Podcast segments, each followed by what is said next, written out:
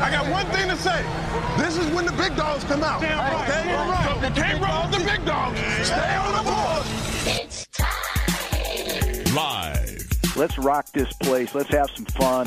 in the entertainment capital of the world, it's the TC Martin Show. We are seeing a special performance tonight. Diagnosis, prognosis, osmosis. Say what? It's time to get your daily prescription from the doctor, TC Martin. I want to know what the hell he's smoking. The doctor is now in. And a good Monday afternoon to you. Happy Championship Day. That's right. We are going to be previewing Alabama, Georgia tonight. We are live at the Cosmopolitan of Las Vegas. It is the TC Martin Show, of course. You know, Monday through Friday, 2 to 4 p.m. here at uh, America's finest hotel in Las Vegas on the strip because the Cosmopolitan of Las Vegas, our Friday home normally, but we uh, extend that, of course, for special occasions. And today, definitely a special occasion because we get ready for tonight's NCAA College Football Playoff Championship game. The Tide and the Dogs, they'll do it again. And we look forward to that. And of course, the NFL regular season now concludes, and what a wild, crazy, woolly game it was last night at Allegiant Stadium. Uh, we got the crew in the house here who were all at Allegiant Stadium last night. Jay Schroeder, former quarterback for the Raiders, he will join us next hour. Double B Brian Benowitz, of course, our gracious host here at the Cosmopolitan, our hockey and pickleball guru, uh, and Raiders season ticket holder, and our handicapper extraordinaire. When we last left him on Friday, the uh, tally was 33 and 9 on the program. I'm not exactly sure uh, where he stands now, but he is in the at uh, that lucky customary third seat over the one and only Marco D'Angelo. What is going on, fellas? Marco, I'll start with you. How you doing, brother? I'm just uh, glad to be here today because uh, after the roller coaster of yesterday, I was just trying not to have a heart attack. I mean, you start the day. I've got a big bet on Baltimore against my Steelers, and you know because I there's no way the Steelers are getting in the playoffs. Come on, Jacksonville win, and then what happens? Jacksonville's winning. Pittsburgh and Baltimore, and you know we could talk about coaches' decisions all day today, And- and mistakes. we will. Uh, in you know John Harbaugh, I can't give him a pass. I cannot. Um, two bonehead moves yesterday. Um, the fourth and two early in the game at the Steeler 45. Absolutely, you go for that. But put your offense on the field. Don't go back to punt and have your punter throw a low percentage pass downfield in the rain. It was raining in Baltimore yesterday. I, I'm like, I'm going ballistic. And then when Baltimore was up 10-6 and inside the 10-yard line, can put the game away. The Steelers, you can run the football right up the middle on them. That's their weakness. He's got Huntley throwing the football in the end zone and gets the interception where they could, uh, you know, put the game away. Well, a couple things on that. First of all, Sam Koch, your punter, you realize he was seven for seven on fourth down passes before that, don't you? know? Okay. Seven for seven. Yeah. No, it was horrendous. It was ridiculous. But Brandon Staley, horrendous for the Chargers, okay, and, and John Harbaugh. Those two guys, they cost their teams from going to the postseason. And it goes back to that first time against Pittsburgh when he decided to go for two. And I just, I, I, I blasted him at that point in time. It's ridiculous. You got the best kicker in all of football. And, and, and, why not just kick the extra point, go to overtime? And I don't want to hear about, oh, we don't have any cornerbacks and this, that. But how many times have we seen these fourth down plays come back to haunt coaches, and all of a sudden it's avant garde. It's the thing to do. Analytics. This isn't baseball. It's ridiculous. And it comes back to haunt you more times than not. even in baseball, when everybody says you don't bunt anymore, okay, I'm sorry, there are still situations. You have to understand game flow. In the game flow eh, yesterday, you're playing for the playoffs, and you're at your own 18 yard line, and it's a three point game. You're on the road. Why in God's name? I don't care what the analytics tell me. Yeah. You. Common sense tells you you punt the football away. And this wasn't fourth quarter. I No. mean, this was early in the game. right. Insane. And of course, we're talking about the Chargers and Brandon Staley again. And going back to what we talked about before, uh, they lost the game against Kansas City. They put themselves in these type of uh, uh, situations when he went for on five fourth downs. He lost the Baltimore game earlier in the Yep. season. He did the same There's thing. They uh, got they got blown out. They got blown out because he did that on his own side of the field and missed, and then Right. Baltimore got easy touchdowns. The one thing from yesterday that was Staley, and everybody is looking at the two obvious ones that fourth down and then calling the timeout. What was lost to me that I now it worked out for him, but when they were down 15 points and they scored the first touchdown, he went for two there. Know. Okay, you don't go for two there because if you miss that, your team is done. The They're, game they're is down over. nine, eight, and you need two scores. Yes. exactly. I, I was saying the exact same thing. Hey, listen, why did the Raiders go for two with 14 minutes to go in the game? You could have gone up. I have the answer to that one. That was that was ridiculous. Go up to 13 Right. and be done with it. That You- was a bad call. Do you know why? With 10 minutes or less, you go ahead and go for two. Right. Well, you just got to play math. These guys don't understand math over there. And I'll go back. I'll start over with Okay. Baltimore because you guys are all over the map right now. I know, I know. With your I, and I- raging. I- I have the show structured here I- today I- too. I- I- And I it- it just blew up. I stayed home to watch that Baltimore game before I went out to the tailgate, which was a nice three-hour ordeal and, Yeah. and lot in over Yeah. there, which was fantastic. We missed you yesterday. Yeah, well, I, I had I had some work to do. I'm sorry. Pittsburgh has got to be the luckiest team I've ever seen. That is a horrific football team that won that game because Baltimore allowed them to win, and then by some miracle, Jacksonville beats the uh, the Colts. Yeah. But I mean, Big Ben can't throw it from me to you. I know. And then I mean, uh, Najee Harris made some great runs on that last play, but I mean, those balls fluttering for five yards for them to back up into it and, and then to get the winner, it was it was unbelievable, inexplicable mistake to throw that ball when when they had an easy field goal at that point to, to put the ball in Huntley's hands to throw the ball there. I couldn't believe it. I said they're going to blow this game, and then I started rooting for a tie because I couldn't. I'm sorry, right? sorry to Marco, but I was kind of rooting for the tie. But at the end, it's just win, baby. It's not just win, tie, baby. so okay. uh, just to start with the Baltimore game, I couldn't believe they lost that game. Yeah. Watching watching really the, the whole second half of that game. It was an ugly football game. It was downright ugly. I had people come up to me, "Hey, see the Baltimore Pittsburgh game? Boy, close game, overtime. That was a great game." No, it wasn't. It was a horrendous football game. Where they combined for 20 punts in that game. That was horrible football. The Chargers now to go back to the Raiders since we're back on that. I've All said right. my piece there. Yeah, good. The, the Chargers uh, uh, really, I mean, I, I couldn't believe that they went for two to make it 20 to 29 to 22. Yeah, because if they miss, they're They're missing- nine. and there's, there's not enough time right. at that point. Uh, the Raiders made all kinds of crazy moves. That that end around on on second and one, handing the ball to uh, uh, Renfro, Yeah. was insane. Yeah, and they lost yardage on that, and then crazy uh, you know losses and penalties, and uh, you know the Chargers not being called for a, a blatant face mask. Uh, was crazy on that last drive. I mean, almost ripped the guy's head off. Official was behind the play and he But couldn't Ch- see it. I the know. Chargers, the crazy. Chargers are not a good football team, and they're not disciplined at all, at all. They made a million penalties that they should have made more, but I think the refs were just, oh, we've called too much on them, and and it's hard for me to, to believe that watching the Raiders because the Raiders usually make those mistakes, Right. but they didn't. The only big mistake they made was 32, kind of headbutting that guy after the after the punt. Yeah. Uh, other than that, I mean, I thought the Raiders played very well, very respectful game. Uh, they got enough pressure on that guy. Uh, Herbert, Yeah. he made that one bad pass. He made another bad pass that he got away with because there's a hold on the other side. Mm-hmm. Uh, but in the end of the, end of the at the end of the game, that was exhilarating. The game was so much fun to be at and Mm-hmm. So emotional. I don't know how many fourth downs they converted. A fourth and 21. I don't know, tw- six Uh, fourth and I'll, I'll tell you exactly what they did. All right, they had to convert. All right, six fourth down conversions. They converted all of them. And here's what they did: they conve- converted two fourth and sixes. They converted a fourth and nine. They converted three. Count them three fourth and tens. Oh yeah, and by the way, the Fourth insane, incredible fourth and twenty-one. Yeah. Unbelievable. And that was a mistake by the Raiders. They rushed three in there. I mean, they, they're getting all kinds of pressure, making this guy run, get out of the pocket, and then they rush three. And they, I mean, that guy's got a laser arm, that Hebert. All right, and so he zipped it right in. Let's let's go back to Hebert, no, Herbert. Herbert, yeah, not, not Bobby, Bobby Hebert. Hebert. There you go. Pride, pride of uh, somewhere down in Louisiana, right? there we go. All right, let's go back to the Wild win. It was one for the ages. Oh, my it goodness. was it was fantastic. You know, I had been to you know many playoff games at Lambeau Field involving the Packers, and this one rivaled one of the you know uh, for me yesterday. And it was it was you're right, Brian. Exhilarating is a very good word.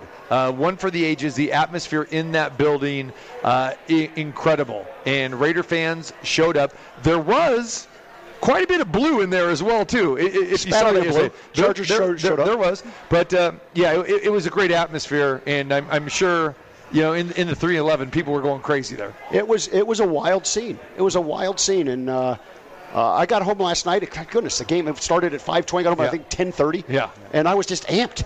I was amped. I, I was exhausted and amped. I, I'm like, I'm not going to go to bed now after watching that game because uh, let's face it, the Raiders win four in a row. They make the playoffs in in fantastic fashion when it looks like they blew a 15 point lead. They come back, field goal, field goal, go down. Are they going to kick it? You know, um, the running back Jacobs Jake- runs right yep. up the middle, gets another few yards, and I don't know if they kick it if he doesn't get that last run.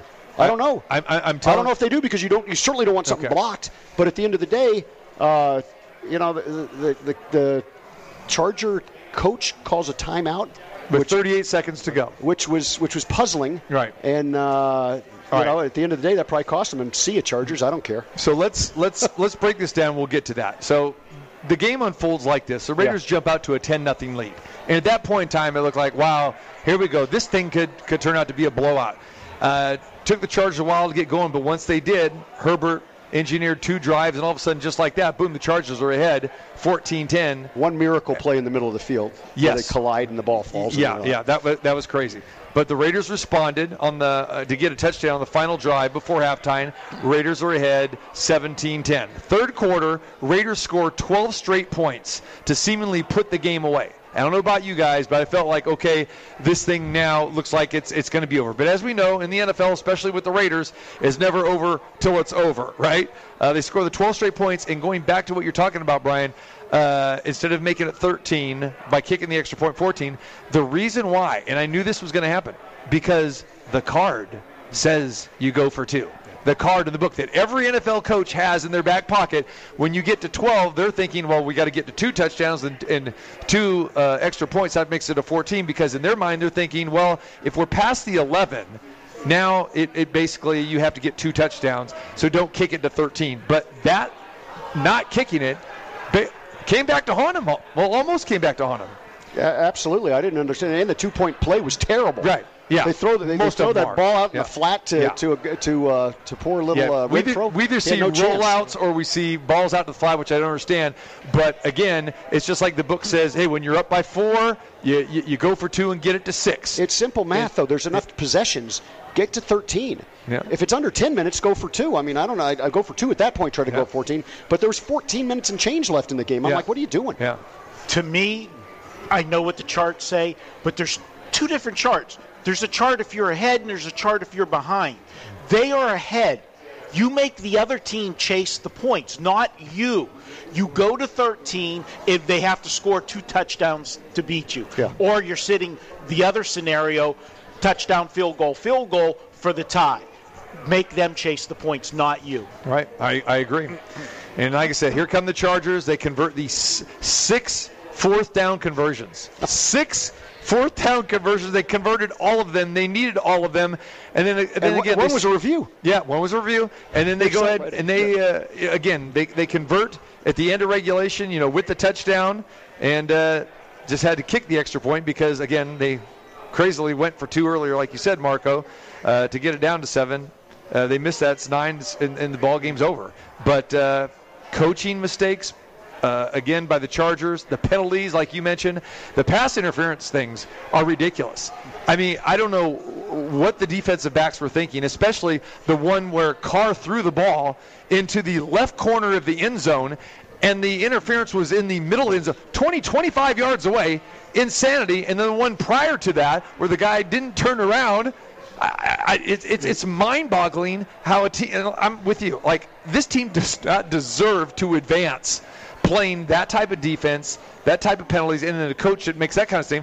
Then, by the end of the game, I'm thinking this Raider team. As much as we want them to go to the postseason, it's so electric inside there, they don't deserve to go to the postseason either. If you give up six fourth downs, like I said, fourth and tens, fourth and nines, fourth and twenty-ones, are you kidding me? Insane. That was Gus Bradley. Because I'll tell you what, he, when he put some pressure on them in that last drive and forced the fourth and six, so they had to kick a field goal. Yeah. That guy, Mad Max, he's all over the place. He's all over the place. And you put a fourth guy and even a fifth guy rushing, they don't have the time. When you rush three guys, he just sat back there and he's got a laser. I watched him warming up. Herbert can just fire that ball. So you give him time where he doesn't have to move around, it's fine. But Yeah. he panicked a couple of times in that game and it cost him. His accuracy was phenomenal, though, and especially on uh, the touchdown on that fourth down, where at the last play uh, of regulation, he had to just pinpoint that thing between three Raider defenders. Uh, he, he was spot on with his accuracy last night. And again, as it's unfolding, that it's going to be a tie for all yes. intents and purposes. okay, let's get to that. Yeah. you guys were at the game. I wasn't at the game, unfortunately, but I'm watching the game. They kept showing there was a Steeler fan. Yes. In, in, oh, in, in I saw that when I got oh, home with the highlights. Okay, and they kept showing the hmm. last five minutes. I thought it was of you overtime. for a second. Yeah, well, I was in a casino, and I was the only one because you, when you're in a sports book, you know when you're sitting here. Hmm. Every play, half of the sports book's cheering, the other half's not. Okay, last night, everybody's cheering for the tie because it was all Raiders and Chargers fans in the sports book, hmm. and I'm sitting there. Do not do this to me. After everything that unfolded today, if this finishes in a tie, I'm probably gonna, you know, I, I don't know if I'd have been here today because I just, I probably would have punched somebody and would have called somebody to get me out of jail. It it would not have been a good ending. But is it going to be a good inning for you anyway? I mean, it's just prolonging it. The Steelers are getting drilled next week. You know that. I, I know that, and, and I said that. In, So get your misery over. Pull the plug early. you should have seen me earlier in the day watching that game with my buddy who's also from Pittsburgh, and I got money on Baltimore. I'm rooting for Baltimore. He's rooting for the Steelers because he's a diehard Steeler fan, and you know I'm ready for him to start throwing chicken wings at me at, at the bar because we're getting into the fight. And I said, you know we're going to get killed next week. Still, he goes, we want to extend the season. We want one more game for Ben. I said, why? So he has another bad ge- playoff game, Get a and, lower and draft decides pick to for come next back. year. Yeah. because I'll tell you, I'll tell you this though, TC. Yeah. Carlson's amazing. absolutely, He's of the best. amazing. Yeah. He's got ice water in his veins. I don't know how many games he won at the wire this year. Maybe three or four. Yeah. But I mean, hey, he five. There he is. There- We've got a stat guy Yeah. right there. There Five go. games. He's a killer out there. Killer Yeah. Carlson, man. He just comes out and he makes those kicks. He made the 50 plus yarder. Chargers didn't. Yes. Pushed it off. So Hopkins you know, missed all, his, all right. said and done, you know that could be the difference in the game. I mean, uh, Okay. the fact is they got a great kicker in Carlson, and I, I'd take him over anybody. You know where he went to school, don't you? Remember? Went to Auburn. There you go. That's the a prairie. Big, yeah, yeah, that's a big kick, sir. Yeah, well, you know what? Uh, Pat Dye's not there anymore. He used to play for the tie a lot. So, you know. There you go. Char- Dive- Chargers would have would have liked him right. out there. So speaking of the tie, all right. Yes, there was a conspiracy theory out there, and people were talking about, hey, you know, maybe, uh, you know, uh, both uh, of these coaches will, uh, you know, get conservative, whatever, come to the fourth quarter in the nonsense, you know, which again I thought was nonsense. Oh, they'll, they'll agree to a tie. No, that's that's nonsense. No one's doing that. But I will tell you this: as this game unfolded, and I, I think I said like in about third quarter, I said this thing has got overtime written all over it. And then it was 15. I'm going like, well, maybe not now. It's going to have to really get weird to, to get to the uh, to tie at the end of regulation, and, and it did. But when it got to overtime, you could see both sides get really ultra conservative with the play calling, specifically the Raiders here. And so when the Raiders won the coin toss, I said, well, you know, Raiders going to want to go down and, and, and get the touchdown here. And it stalled, and they got the field goal. Chargers came back, and they kicked the field goal. At that point in time, it looked like, okay, this thing could look like a tire. So when the Raiders had the ball with less than two minutes to go, they threw, I believe, three passes, but their final three plays were all Josh Jacobs runs. Under two minutes when they had the ball at midfield. Actually, they had it at the Charger 45. Well- if you are playing to win the football game, you will continue to go downfield with Carr, like you did earlier in the game, like you do normally if you're in a regular overtime game. But you're at the 45 and you're running the ball conservatively. TC, I totally disagree with you. That's what happened. I Ryan. totally disagree with you. You run the ball. You run the ball. There's only so much time. You don't want to give that guy the ball back. The Chargers the ball back with their two timeouts. You don't get the ball back. Who cares? No, no, no, no. The Raiders Run- score. The game's over. That- You run the ball 'Cause you- they've each had a field win, goal. Win or tie, you win. You're in the playoffs, so it really doesn't matter. Okay. Really doesn't matter. You're playing math. But my you- point you is- throw the ball tw- twice and two minutes left. You give that guy the ball, then all you got to do is go down and kick a field goal to beat you. No, no, Brian. I give the ball not- to Jacobs. I let him run and win the game for you, and that's what they did. If the Raiders score, it's over. Yeah, the. Chargers don't get the ball back. But if we throw two interceptions, two incompletions, no no time goes off the clock, Okay. and there's two minutes left, and you got Herbert with two timeouts with the ball, you've made a huge mistake. And the Raiders ran the ball, they ran them over, and they did what they needed to do, kicked the field goal with two seconds left because they got there. okay, but my point is, they would. There was no urgency. Who cares about the urgency? You're in the playoffs with a tie. You don't give the Chargers the ball back My at po- all. Okay, but the point is, the Raiders were not playing to win the game at Yes, that they point. were. No, they weren't. Did they win the game? They- Did he run the ball, run the ball, If- run the ball? If Staley does not call that timeout at 38 seconds, and Bisaccia said this, they had the conversation because at that point in time, who cares? At that point, who cares if they win the game? They're in the playoffs. Right? That's that's my point. But it's, it's, Th- that's how you're playing it. Who that's cares? my point. They were playing for the tie. Not, they It were, is they the- tie, tie or win. They're playing to tie Okay. or win, not lose. They huddled if they up. throw the ball, they could lose the they game. two huddled up. left. They refused to use any of their own timeouts. They were playing for the tie. Whether you know, and, Doesn't matter. and again, it, it doesn't matter. It doesn't matter. It doesn't the matter. The worst thing you can do is tur- is punt the ball at midfield and give that guy two minutes with two timeouts. I don't think they were punting. I mean, they were in for, Carlson Midfield? range. Once- Once you, once you, well, they got uh, 45. With two and minutes then left, they were they midfield. moved it inside the 40. Yeah. this is the one time we always say the phrase you play not to lose when it was at four minutes and it was a tie game Mm-hmm. that is the one time that you do use that phrase you play not to lose that game because not losing that game Is winning. is winning Right. Right. Okay, and so yes, they were playing conservative and running the football. My big question is, if he doesn't call the timeout, and he, cha- I don't know if you noticed it, he changed personnel. He took a linebacker when they were out there, and he That's the called only reason to call the timeout. He- Staley, yeah. yeah, he took the linebacker out and put a guy that's out of position who missed his assignment mm-hmm. and let Jacobs get the run. If Jacobs doesn't break that for 10 yards, do they even kick the field goal? They don't. I don't. That's my They point. don't. That's my point. They, They are don't. not playing to win the game. And Staley, by Staley calling that timeout, he cost his team a chance at the postseason. Well, yeah, because the Raiders were content. You're You're not. A, you're not a Staley fan. All. I mean, how Oh, can I- you be? I haven't been all year. How can you be? I mean, and, I'm not, and I'm not a Harbaugh fan anymore either. After what I've seen this clown do all year. Listen, it was it was a just win or tie, baby. Right. And it was a win. They got Right. the win, and it was exhilarating. It was fun. At the end of the day, And I was fine with the the, tie. Raider, the Raiders did what they needed to do to get in the playoffs on that last drive, Right. and it was a thing of beauty. And Josh Jacobs ran like the guy we thought he was going to be a few years ago. Would you? And I can't remember what you said earlier. Would you? Would you have been exhilarated if the game ended in a tie? I wouldn't if, care. If, if, No. if, if Carr went Neil Diamond or they just ran the ball up the middle without even attempting Yeah, the field goal? wouldn't have made any difference to me. We're still playing next Right, weekend. Right. However, let's let's do the math here. If the Raiders get the tie, they have the seven seed, right, or the six seed, six or seven. They by that victory, they got the five seed, and they got a better they got a better plan now, and they're playing Cincinnati. Already played Cincinnati. That game kind of got got away from Right. them. Remember, there's a couple of times they had ability to make some plays and they didn't. But the and they- Raiders are playing better now, away. and Cincinnati's probably playing better is playing worse now. So I'm thinking the Raiders with that win that got them the five seed. If they go to the tie, they're not getting the five seed because New England's jumping them. let's and- let's get a home playoff game.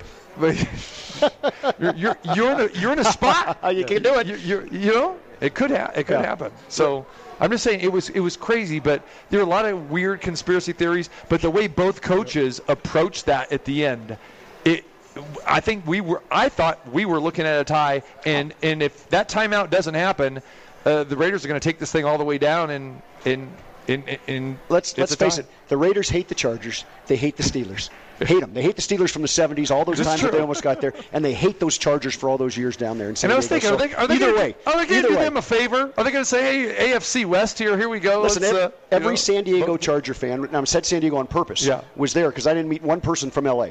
Everybody that was there that told was around me was from San Diego, and they were all in the stadium last night. One of the wildest, craziest games uh, we've ever been at. And throw It it, certainly there was. was. best best uh, NFL game I've ever been to by far. Entertaining. as far as entertainment. The Yes. Monday night game, in the season opener, and the ending. Yeah, both Yes. of them crazy. You bookend the season Yeah. in just crazy fashion in the first year of fans at Allegiant Stadium. Hmm. How much do you think? I mean, you know, the passing of John Madden, you know, a week or so ago.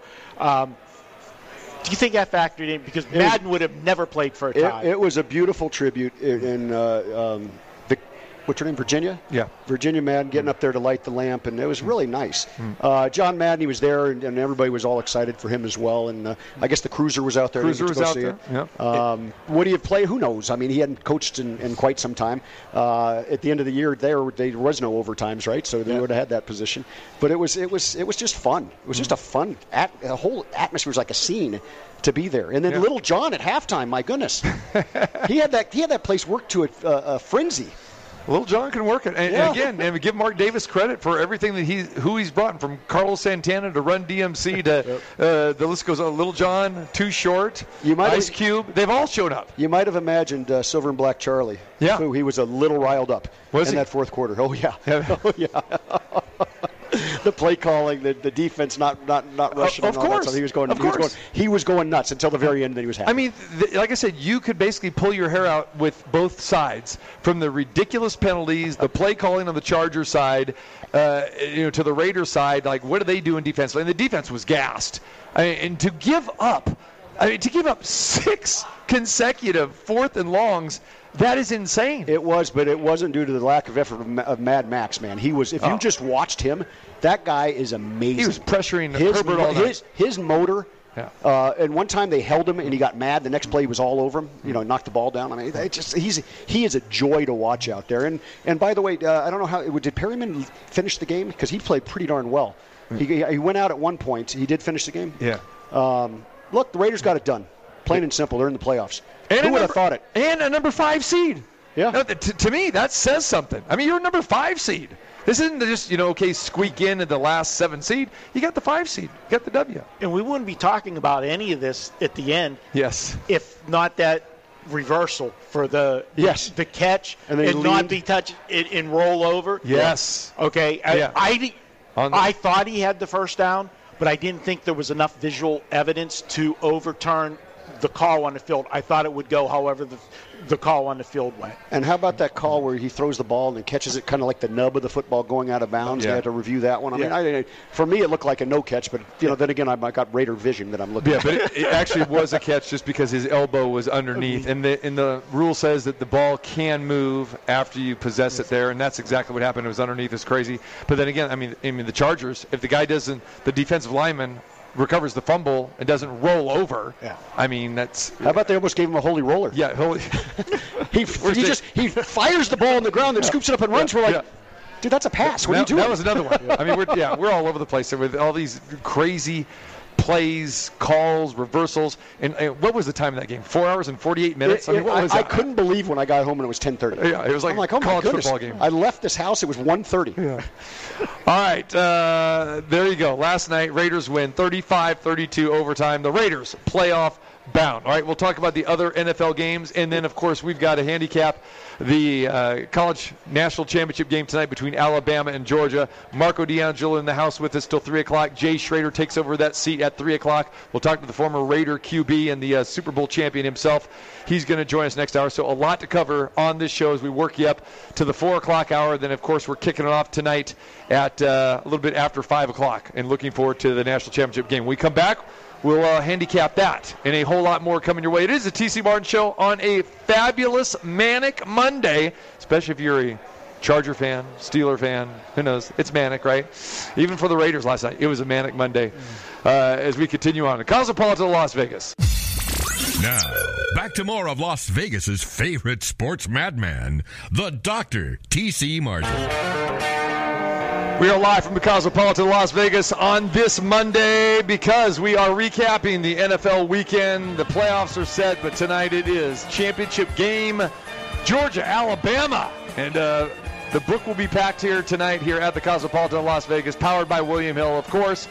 Uh, get over here, get your action in. Alabama, Georgia, the two best teams in college football. TC, we a lot of- crown a national champion. A lot of silver tonight. and black out here, though. Yeah, absolutely. The, the carryover, absolutely, of course. You know, we all got our. You got your silver and black on. Oh yeah. Yeah, that is Brian Benowitz, Marco D'Angelo, Wager Talk in the house. Uh, our featured uh, uh, handicapper extraordinaire in the house with us here today. All right, it's been a, a wild, crazy weekend. I know that we are all exhausted.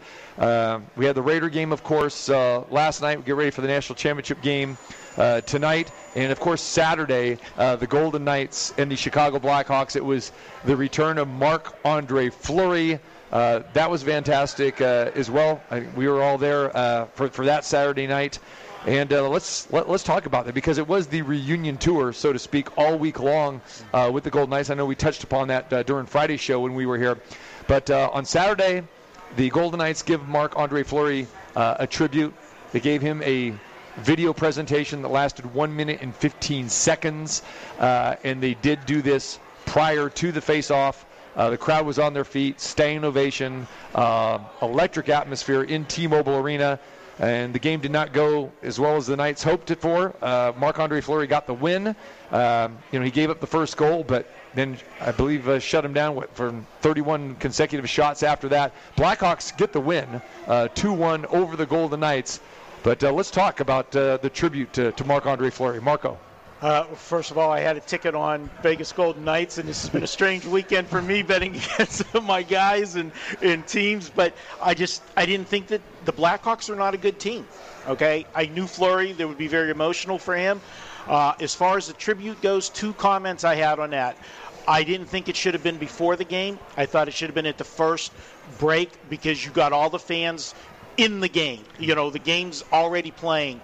Um, and for me, this is you know second time. It's deja vu watching uh, Fleury come back to an old team. Uh, I'm from Pittsburgh, and when he went back to Pittsburgh, uh, the tribute they did for him was head and shoulders above what the Golden Knights did. Now, with that said, I understand he was with the Penguins a lot longer.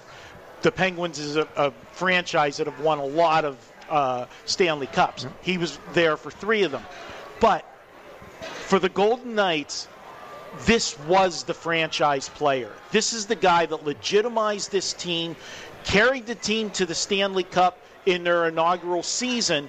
And let's not forget last year, you brought Lehner in, and Fleury had the you know the bad year the year before, and he Lehner was the guy. Lehner gets hurt for a good portion early in the season, and we had no backup goalie. Fleury carried the team on his back and was absolutely phenomenal and actually won the trophy for the best goalie in hockey last year. I thought the tribute wasn't enough. Uh, I'm going to disagree with Marco. I like the fact that they did it before the game started because I like the fact that, uh, hey, let's get it going. I mean, we already had tributes for Smitty and Stastny after the first uh, uh break uh, in the Winnipeg Early game. in the week, yeah. Uh, we had the two tributes, one before the game for the coach and one for Reaves at the intermission or Go, at the first break yep. uh, at the Ranger game. Uh, and then the Blackhawks game, I just thought, let's get it. Everybody wants to see, let's get it over with. I thought it was touching enough. I think uh, a minute and 15 seconds. Is that what you said? Yeah. I don't know how much more you could do. Uh, to me, I thought it was fine. Uh, I was very disappointed in the effort of the Vegas Golden Knights, uh, really not putting much pressure, even though we outshot them by a ton on Fleury on that game. I think that the Knights uh, are, starting to show a pattern here where they play to the level of competition. Uh, they, they don't seem to take teams like the Blackhawks or the Flyers, bad bad hockey teams that are you're at home. Those are four points you're leaving on the uh, on well, out Flyers there. came in here lo- losing eight straight. Yeah, so and they came in fired but, up and took it to the Golden but, Knights. But yeah. you watch them against a very good Ranger yeah. team, or even when they lost the game to Tampa, they they show the, the better efforts. The game against the Ducks, the Ducks they were playing for first place. They played well. I expect to see them play well against Toronto. But you got to play all the time. You got to play. You got to play 60 minutes of hockey each time. Uh, they did not play 60 minutes of hockey against the Predators the time before, and it cost them uh, earlier in the week. So uh, you know these these points that are slipping away as the Knights now. They don't have games in hand. We have way more games played because we Right. haven't missed a lot of these games in Canada. Uh, they need to rack up these points. And uh, yes, there's a few players missing: the Martinez, the Hague, and uh, uh, Pacioretty, and et al. But uh, that was a game they should have won, and they should have won comfortably. Uh, they get a floater, almost like a Subban goal, uh, that went past Fleury uh, early on, but that was it. I mean, he really didn't have to make many saves. I thought Lehner played pretty well in, in, in the loss. I mean, he made a much more difficult saves, but I mean, the the Blackhawks just cycled and cycled and cycled and cycled, and, the, and, and then the we kept them to the outside, and they kept them to the outside. It was like a, a really boring game to go to, which. The, the fans didn't want that. The fans wanted what we saw last night. Right. Everybody was at, at a buzz. Everybody was mobbed in there, and so I was a little let down by the game. I thought the tribute was fine. You know, that's just just me. I mean, uh, at the end of the game, I was a little disappointed with the Fleury chance. You know, Vegas Golden Knights fans got to get over it. They got to get over it. Uh, this happens. It happens in all sports. Marcus got traded. Namath got traded. Uh, Montana, Montana got traded. yeah, yeah. People leave their teams. You Yeah. got to support your team, and, And- and, and that stuff. It's fine. Fleury, we love him. There's not a person I think on this planet who doesn't love Marc Andre Fleury. I adored him. Yeah. But he's on the, he's on the opposition now, and the opposition beat us. I'm not celebrating a team that beat us. I, I think that you know a lot of that goes still to the I don't want to say the lack of professional sports or NHL IQ. I, I think it does because you would not get that, you know, uh, in a Pittsburgh or a Chicago or Winnipeg, Edmonton, like that. That you know you you would get that. So again, a lot of these fans are still kind of in the infancy stages uh, and even the honeymoon phase to a certain degree. I'm going to split the difference with you guys with this. I'm going to say I did like it that the Golden Knights did the tribute prior to the game. I think that's the way it should, like all sports. I think we touched on that last week too, with basketball and baseball, those sort, of things. Football, you do it before the game. You don't do it in an intermission or, or that sort of thing. So I think that was good because everyone's on the edge of their seat. The anticipation, I think it loses a little luster if you do it during an intermission or the first TV timeout, you know, five minutes into it. Um, but then I, I think I agree with Marco where I don't think it was enough. I mean, a minute 15, you know, I, I, w- I wanted to see a little bit more. I wanted to see maybe a, a, a presentation. Uh, I know that uh, Golden Pipes was all uh, uh, excited, and, and, and Fleury said, he goes, oh boy, you know, I, I was in tears, you know, just listening to Golden Pipes again, and, and they got a chance to connect, uh, I think, uh, after the game. But anyway, I'll pose this question to you. Do you think that the ceremony, as you call it, was what it is, what it was, because of the way Fleury left here with the organization. Because a lot of people still feel that, you know, hey, they did him wrong. Uh, they're still holding this little grudge and they didn't want to go overboard with it, especially when his agent got involved last year and all that sort of there, There's still a little bit of bad blood between the two sides. Did that factor maybe into it not being a full blown presentation? How about part of it too, the psyche of your current goalie? True. Okay, I mean, I comment all the Former time. Blackhawk. Okay, it, I still wear my Fleury jersey when I go to the game, as do you. That's all you see is Fleury jerseys. And you know, if you're Robin Lehner, I'm the guy here now. He's gone.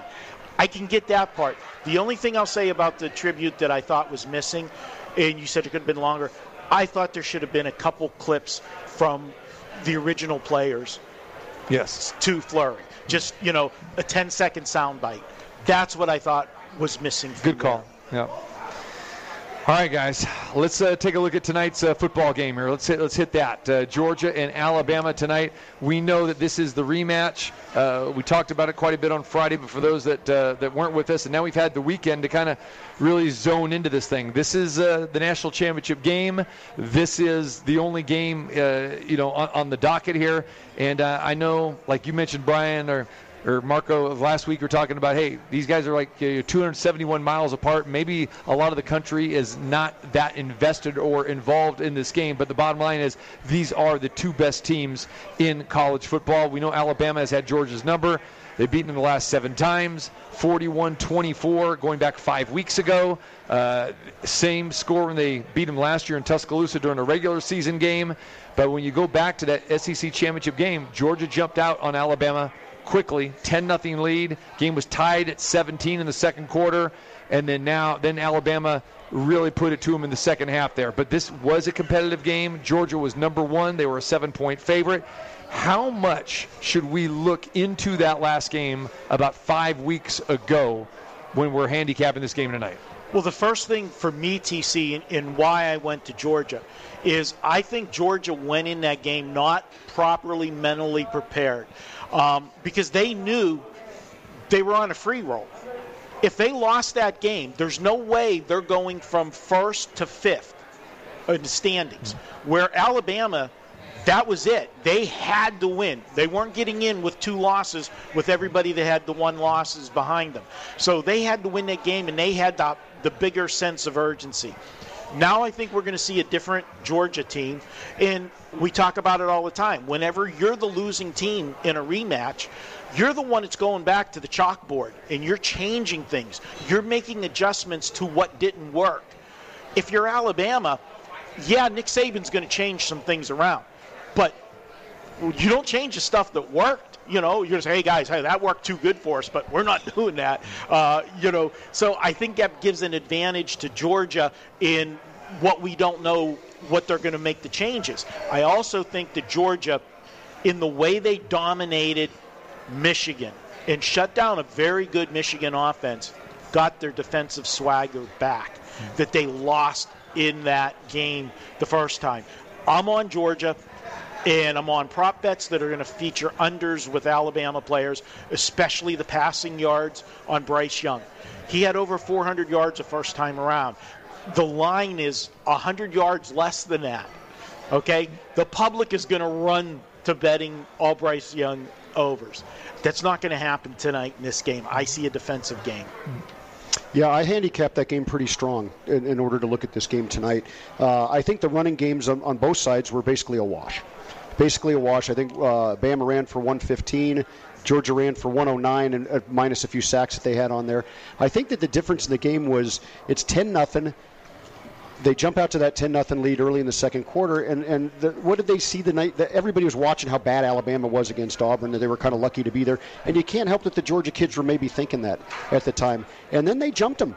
They jumped them and they got big play after big play after big play. They got a, a 67 and a 55 yard touchdown pass, then a 42 yard pick six, and before you know it, they were playing not their style of football. And uh, I think that that's something they're going to have to look at. They're going to have to look at making the tackle and avoiding the yards after the catch. That's the big key to this game because they they avoided that all year long, and then all of a sudden Alabama's got people flying, you know, down the field. Now they're without Metchie. That's a big loss. But however, you know, guy Jameson uh, Williams, Williams, out there who's every bit as talented. He had 1,500 yards this year, and I think uh, 15 touchdowns. So uh, maybe not the guy they go to all the time. And there's all kinds of other talent there. So I mean, to me, the key to the game is can they flip it, and then can Bennett make the plays that he didn't make in the first game?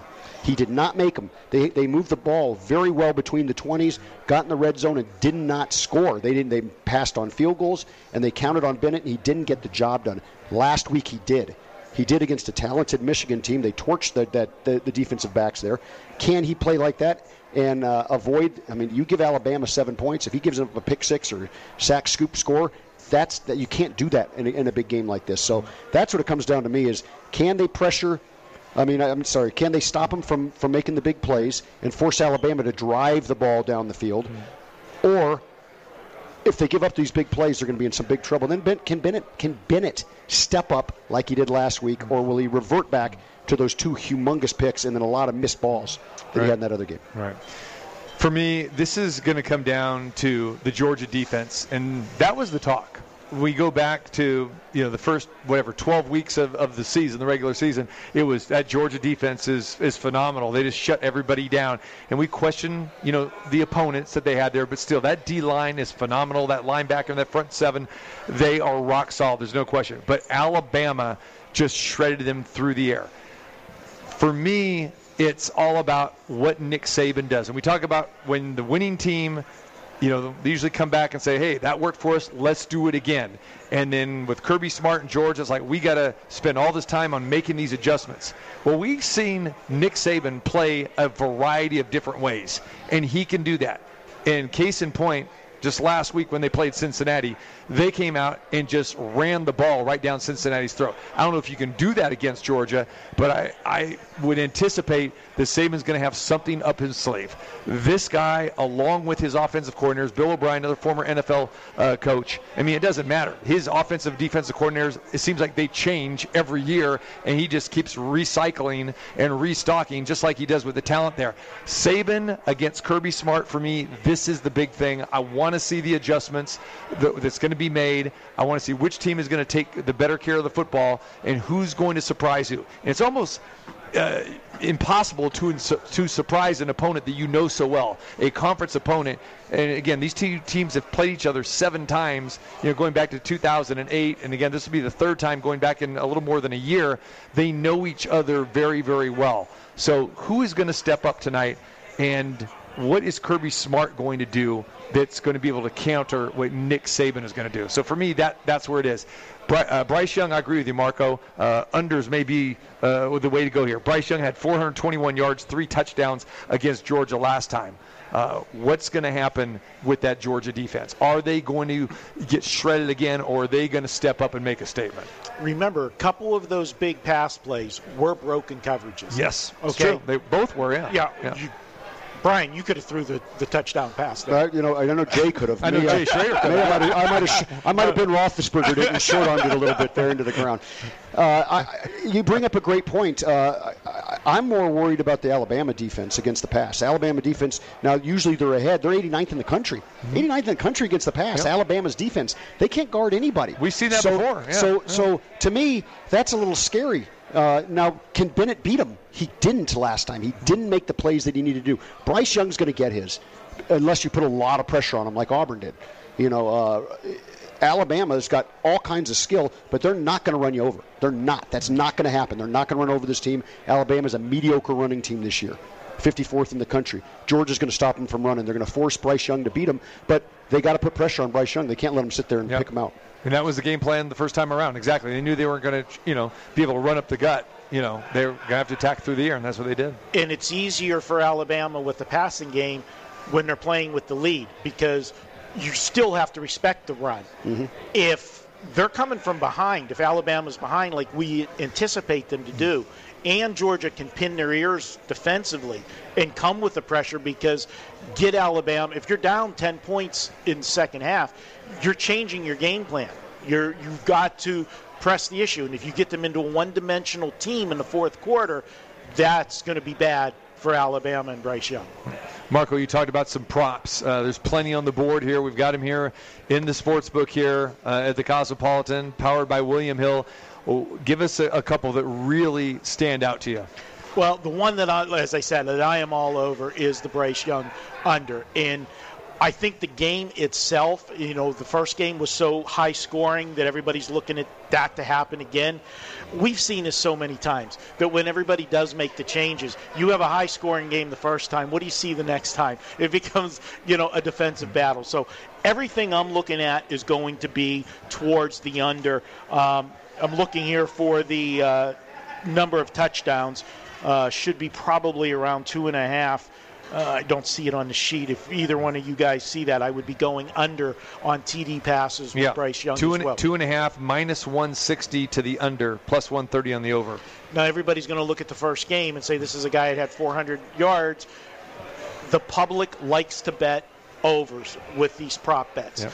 and you're gonna, you know, you're gonna find value betting closer to game time on the props because they are going to move. I will say one other thing about this game, uh, TC. We're seeing the line has come back to three across the board pretty much. We saw it teeter back and forth between two and a half and three, and I said it was going to be a cat and mouse game between the sharps, you know, and the squares. Where we've seen a big difference is a three-point favorite on a money line is generally a dollar forty to a dollar forty-five. Even sometimes get a little bit extra juice and hit 150. We're seeing a lot of public, and this is the average betters, I don't want to call them squares, but average betters are betting Alabama on the money line, which is driving the line down. There's there's a book, there's a couple books in town you can get Georgia on the money line at minus 133, which is insane for a three-point mm-hmm. favorite. Mm. It's because the money, Right. the public. It's like a fight. How many times have you seen the day of a fight? The line comes down. they come on the, down- always on bet the dog. They're Yep. betting the dog, Yeah. and you're getting that. It's the same way in the Super Bowl. Mm-hmm. You have that effect. So if you don't want to lay the three, you're actually getting value laying the money line on Georgia. Mm-hmm. Good point. Yeah, you know, it's. I looked at all the props and I, I get confused by a lot of them, but there's a standout to me, and that's Brock Bowers. Brock Bowers, the, the talented freshman tight end that Georgia has, is a difference in the game. And he made a huge difference against Michigan. He leads the team with 52 receptions and 846 yards. I'm going to take the over on that game, uh, over 65 and a half yards. I think that's a, a, a, an easy one to go with because they're going to look and they're going to target him at least 10 times in this game. Uh, and if they got a lead, uh, they're going to try to get him the ball real quick in space and see what they can do. All right. Again, uh, the line right now, Georgia uh, three, pretty much uh, a standard line now. Georgia three, and like I said, Marco brings up a good point. You know, if you if you like uh, Georgia on the money line, there's a lot of value there, a little bit lower because when you get to minus three, you're usually looking about about a 150, 160 or so, right? It's 160. 145 Yeah. to 150 is normal, Yeah. and if it's a popular team, you know, if it's a New England or it's a Tampa Bay, in situations like that, it I I can guarantee you, if Alabama was the favorite in this game, yes, you would be looking at a, a, a three-point favorite. They would be pushing the 150. All right. Well, good. It's 140 here, so that's pretty. It's not not as far Yeah. off, but you can shop that line pretty Yeah. good. All right. We'll uh, see what happens uh, tonight. They'll kick it off about 5:15 p.m. tonight. Georgia, Alabama, playing in Indianapolis. Seems a little bit strange that we're uh, Final Four. I get, but Yeah. uh, national championship game on the football side, we're used to you know uh, Georgia, New Orleans, Florida. You know, Soon Vegas. Vegas, absolutely makes sense, right? Yeah. Indianapolis, a little, little bit cold for those guys out there, even though they're playing in a dome. I get it, but How cold is it there right now? You know, facilities Mike is there. He went. Yeah, yeah, yeah, 18 degrees. 18. Yeah, there you go. It's a little bit of a shock to the system. How, how's Iron Mike gonna handle that? Uh, he'll be fine. There he's, it is. he's, a, he's a Navy guy. He's yeah. tough. So our good friend Iron Mike here uh, does does great work here at the Cosmopolitan, engineer extraordinaire. Yeah. Uh, does not have a ticket. Uh, he's, he's he's just he's getting ballsy. He's, he, he- he's showing up, having his buddy uh, come pick him up. He didn't get a hotel room because there's a three night minimum at fifteen hundred a pop. So he's, he's taking the red eye and uh, in and out. I think he There left right from the stadium, Yeah. right from Allegiant last Yeah, night. exactly. He said, I'm going. To, I'm going. I'm too fired up. I'm going right to the airport. Yeah, there you go. So we'll see what happens with that tonight. All right, uh, all right. We got a couple Georgia guys, right? You guys are on it. We're on it. I like I like Georgia to flip the flip the the, uh, the script here. I, I just think that uh, Alabama. I just I'm not sold on their defense, and I think that Bennett can get it done. I, I, I you know I'm not a big Bennett fan, Yep. but let's say both QBs goes out. I'd much rather have Daniels. Who can you even name the backup for Alabama? No. Okay. No. Yes. He- he- He's, So let's he- get- he's not seeing the field. He- he hasn't seen the field one, a lot. One prop, though, Bryce Young, uh, completions, uh, 19 and a half. I, I kind of lean towards that over because if Alabama does fall behind, they're going to have to throw the ball. And like you said, Brian, I think they're going to have problems running the ball. And, uh, you know, I don't, I don't anticipate he's going to have a 421 yard night, but uh, that seems a little conservative, 19 and a half, especially uh, the way he's been connecting. So we'll see what happens. All right. But uh, I told you I would have a teaser ticket, hopefully alive for Alabama. Do you have a teaser I, ticket I, alive? I, I do have one alive. thank you, thank, thank, thank, thank you very much to that, that uh, Raider Charger game last night. I, I'm still I'm still alive, and my 49er pick, which uh, didn't even need the teaser, they won the game outright. How'd So, you feel when that- it was that- 17 nothing? I was uh, cringing a little bit. But you know the difference bet- between those two games, and I was t- telling people in the press box last night. I was so unimpressed with San, with San, there we go, San Diego, with the Chargers. You know, uh, passing game. I mean, you didn't see uh, a whole lot of crossing patterns. You didn't see a whole bunch of use of the tight end. With that Niner game, I mean, you you, you saw all kinds of combinations, route combinations going on. I'm saying that gives me hope that a team can come back. That's why with this Chargers, like, oh, I don't know, even though Herbert is so pinpoint, you know, accurate. I, I couldn't see them, you know, coming back the way they did last night. But hey, they did, and there you have it. So Listen, if, if you're going to have a coach go for it on your own 18-yard line and Insane. hand the ball off to a guy that's a slasher, Yeah, exactly. really, really, really fancy runner, Yeah, up but the he, he is not going to run Thank over you. anybody Thank for a you. yard. Insane. and he didn't. Insane. So that All right. was that was that's just a horrible call. All right, check out Marco D'Angelo at wagertalk.com. Always great having you part of our best bets in here, my friend. Uh, and uh, we look forward to seeing you either this Friday or the next one. You know, we'll be right back at it again Friday, and we'll start previewing the uh, NFL playoffs. Looking forward to it. Appreciate we're, We're going to see him Tuesday. Yeah, Yeah, that's right. we got the Maple Leafs Maple coming Leafs to town. town, of course. That's right. There's there's no let up. We got Maple Leafs on Tuesday. Jay Schroeder, the QB, is in the house. He joins us next, and we start talking more Raiders, NFL playoffs. We'll get Jay's take on Alabama, Georgia as well tonight. It is a TC Martin Show live on this Championship Monday at the Cosmopolitan in Las Vegas. Smith will keep it. He dives for the end zone. He's got a touchdown! Kansas City in one of the greatest comebacks in Chiefs Kingdom history. It's time. Live in the entertainment capital of the world. Carr out of the shotgun. Looks left. Throws a lob for Michael Crabtree. He caught it. He caught it. He caught it. The Raiders have the lead. 35 34. It's It's the TC Martin Show. Sweet revenge for Michael Crabtree. It's time to get your daily prescription from the doctor, TC Martin.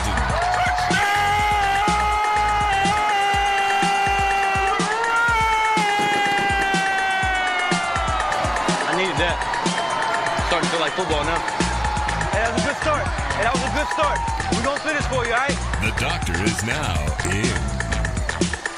Hour number two on this Monday. We are live at the Cosmopolitan in Las Vegas, getting ready for the College Football Playoff Championship game tonight. Roll Tide or UGA? Who do you like? It's Georgia. It's Alabama.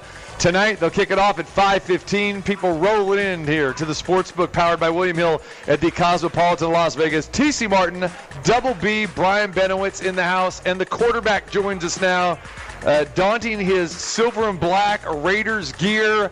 The Super Bowl ring is in the in, in the house as well too, I believe. It is the one, the only, my good friend Jay Schroeder. What's up, Jay? Good afternoon, guys. How about that game, huh? Pretty amazing, wasn't it? I think, I think all three of our voices are strained a little bit from last night, right? Yeah, well, I had the uh, the pleasure of sitting next to one Lester Hayes last night. Oh, yeah. watching the game. Lester could play a little bit. He could play a little bit, um, and some of the calls and watching. You know, I'm watching the offenses. He's watching the defenses. So it was a lot of fun. You know, to interact during the game, and you know, he's like, "Quit, quit running the damn zone! Quit running the damn zone!" And I'm like, "No, if I'm, I'm going to pick you apart going down the field." You know, and he's like, "That's exactly," you know. so it was fun. It, it- it's funny because uh, I was uh, supposed to go see Lester. He's been uh, at, at at Walmart's uh, during this week uh, around town in Las Vegas, uh, doing some charity work and raising Yeah. some money. So it's, it's funny. They, and I, I, I meant to get by it. I didn't get a chance to go see him. So I, I gotta gotta connect with Lester. I'd love to get him on the show. So There you go. yeah, good stuff. Get some stickum. Get some stickum. Yeah, absolutely. Yeah. Number 37, right? Yeah, that's it. There you Number go. 37. Remember it. All right. All right, Jay Schroeder uh, in the house. We're going to talk uh, college football, national championship game. We'll talk, uh, get your thoughts on, on the Raiders and Chargers last night, and then let's uh, take a brief look ahead too to this weekend's games. And the Raiders are playoff bound, uh, getting in the playoffs again with that 35-32 wild electric victory last night. Uh, Jay, I know you were in the stadium, like you said, sitting next to Lester Hayes. Uh, you've been at just about every one of these games, uh, like we all have this year. Uh, your take about the the playoff atmosphere that they had last night at Allegiant Stadium? Because I know we sat here last last week talking about, you know, okay, what's it going to be like? The, the past few games, uh, really, you know, there's been some empty seats. Raiders haven't played very well. Uh, fans showed up big time last night. Raiders got off to a hot start, and then uh, they ended up winning the game. I thought it was electric. It was it was a great evening to be in the stands uh, and to be there. And I think uh, you hit the double bonus because they had the, all the tribute to John Madden ahead of time. Uh, I know I was there almost three hours early, and the place was pretty crowded uh, and everything else. So uh, it was electric. The fans were behind the team. They cheered at the right times. They were quiet at the right times. Uh, you know during the course of the game, and it was predominantly Raider fans. There was a few blue shirts tickle, you know trickled in there, but uh, predominantly it was Raiders. So it was it was nice to see. Yeah, great atmosphere uh, last night. So let's talk about the end of the game. Uh, obviously, with 38 seconds to go, it looks like this game was going to end in a tie. There are a lot of conspiracy theories that were happening all throughout the NFL, and of course, you had Steelers. Uh, players, coaches, executives, and their fans on the edge of their seats here, thinking, "Oh my goodness, you know this this thing could end in a tie." And it, it seemed to me, and I want to get your take here, Jay, that as this game unfolded, where each team got the field goal uh, on their first possession of the OT, and the Raiders possessed the ball now with you know under four minutes, that they were basically content on running out the clock. They had the ball uh, at midfield, actually at the Charger, you know, you know, 45 with with two minutes to go.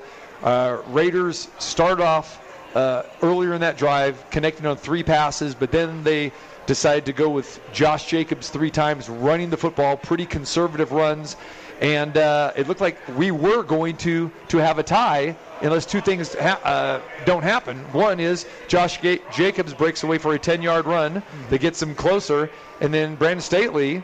Uh, neither team using any of their timeouts, which is kind of strange there. And he used a timeout at 38 seconds, and then all of a sudden, wow, that, that kind of changed the narrative because I believe if Staley doesn't call that timeout, the Chargers are in the playoffs. Uh, yeah. So so let me give you kind of my rundown on the from my perspective on the whole thing. You get the ball back. There's about four minutes left to go in the game. You're looking at it and you're going, the guy across the way has torched us for the last five series. We haven't been able to stop him. Okay. Are we going to stop him again? No.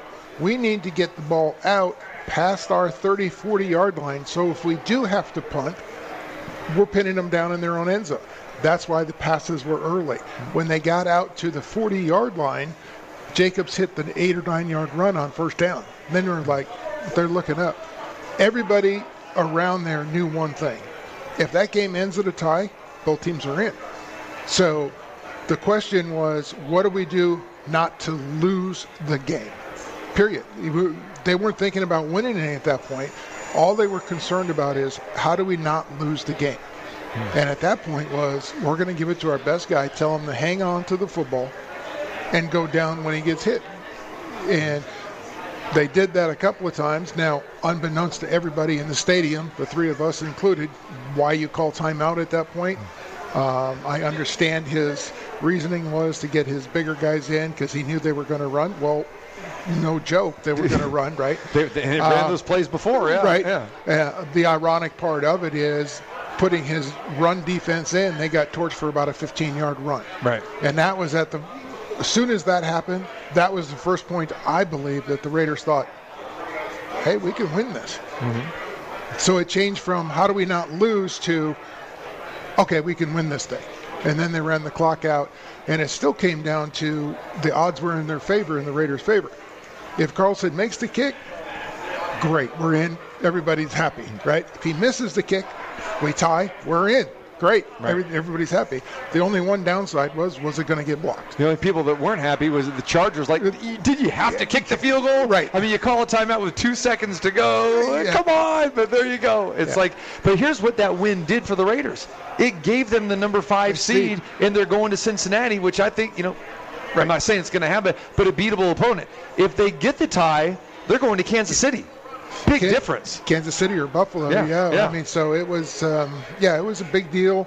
Um, now, the early forecast is for snow in Cincinnati on Saturday, so we'll we'll see how that turns out. And that's another t- thing too. You're getting a Saturday game. Uh, Right. You know, It's this a way quick is what's turn- up. it's a quick turnaround Quick now. turnaround. I mean, Yeah. Yeah, I, I, I couldn't agree more with Jay. When they got the ball back, I said the only thing you do now is don't get the ball to the Chargers. That's the only key Right. now. Is if if you win, great. If you don't win, but it's a tie, great. Great. You know, really didn't matter. I don't care. I'm we're, they're in the playoffs. You think anybody in history is going to say, "Well, they went nine seven one instead of ten and seven"? Nobody cares. The fact, well, I guess the gamblers would care with the money line, but uh, the, the, that's the only ones. And Laying at the end- three, yeah. At the end of the day, Josh Jacobs ran very well all game. Yes. And he really made a shifty move a couple of times in the hole there and just got got the yardage. And at that point, you got you have to kick it. You have to kick it because you're in position. It's not like you're kicking a, a, a 56 yarder like we had to against Baltimore, mm-hmm. you know, which is kind of a prayer. Right. But I mean, you've got a guy that can that can win games, and he's a proven winner. You know, let him go out there and win the game for you. yeah. Right. And, and if you don't kick it, okay, if you don't get it, kick it, you're going to get criticized for it. Oh yeah. because we play the game to win. Okay, now I understand that game was completely different circumstances, but you have an opportunity, a great opportunity to win because of the kicker you have. Yeah. Correct. The guy's Yeah. been money. Um, and if you don't give him that opportunity, now you've got to answer those questions. Jay, Right? Jay, we had an argument earlier about uh, the Raiders going for two uh, with 14 and change left to go in the game uh, when they were up 12. Uh, TC and I both thought well, they should kick it and go up 13 at that point. Uh, I guess these coaches have these cards. They have the chart, and the the chart says the card says chart said- 12 to 14. Yeah. You, yeah. Because then, then two scores two extra points, you're tied. Right. You have to make them go for a two point conversion. Yeah. Um, but I understand what you said. Me, I like to fo- follow the flow of the game. Yes. I would have kicked it. I'm with you 100%. See, because at that point, the Raiders had the momentum. Yeah. Okay.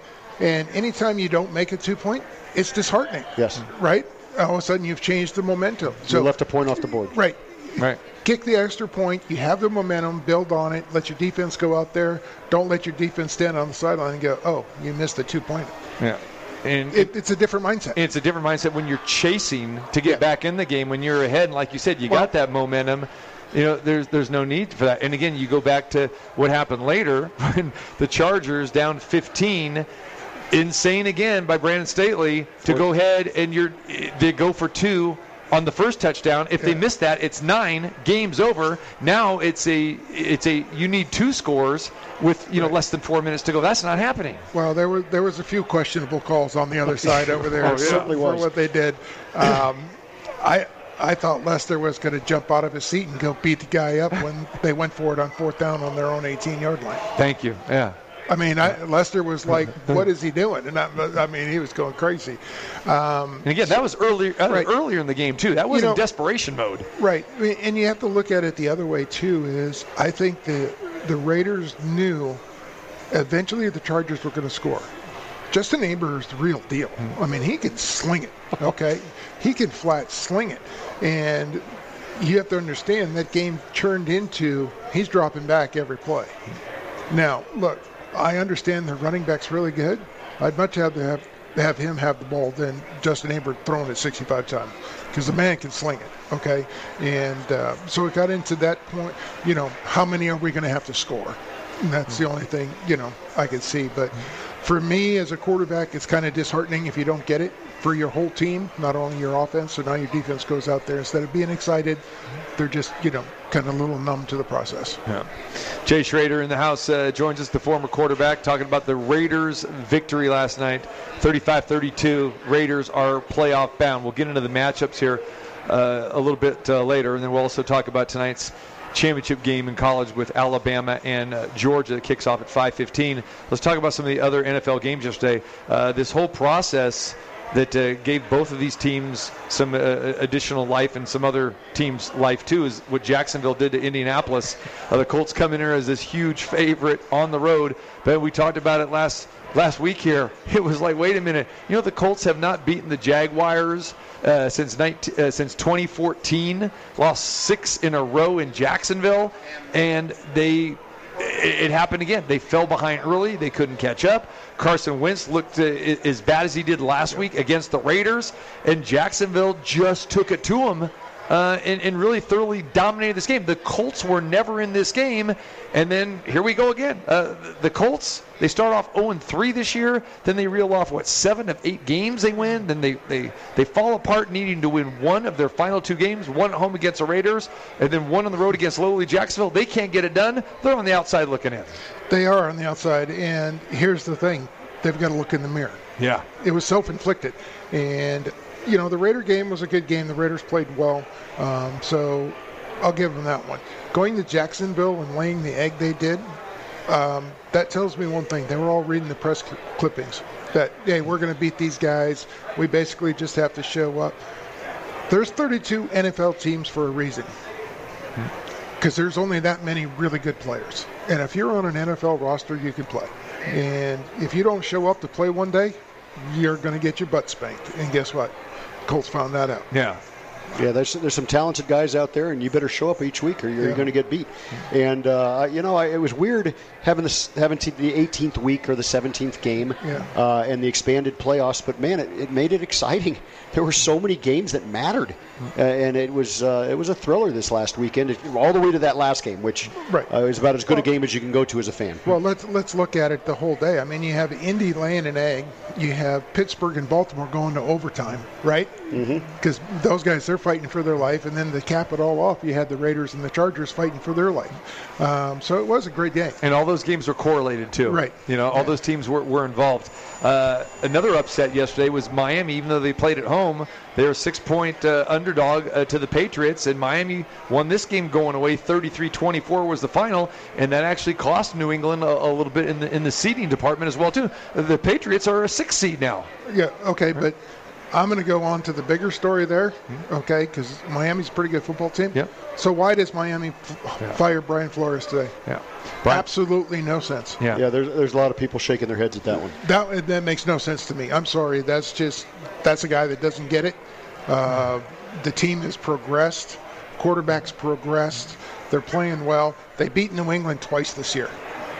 And you turn around the next day and you fire them. And look and look how they close the season. Now, Yeah, I mean, it just makes couple, no sense. Couple, reasons, and again, not that I'm an advocate of this, but you're asking what are they thinking? Here's what they're thinking, from what I heard from people, you know, down in, in Florida, is that there has been a disconnect uh, between uh, management, ownership, and uh, uh, and the coach, and especially with Flores and Tua.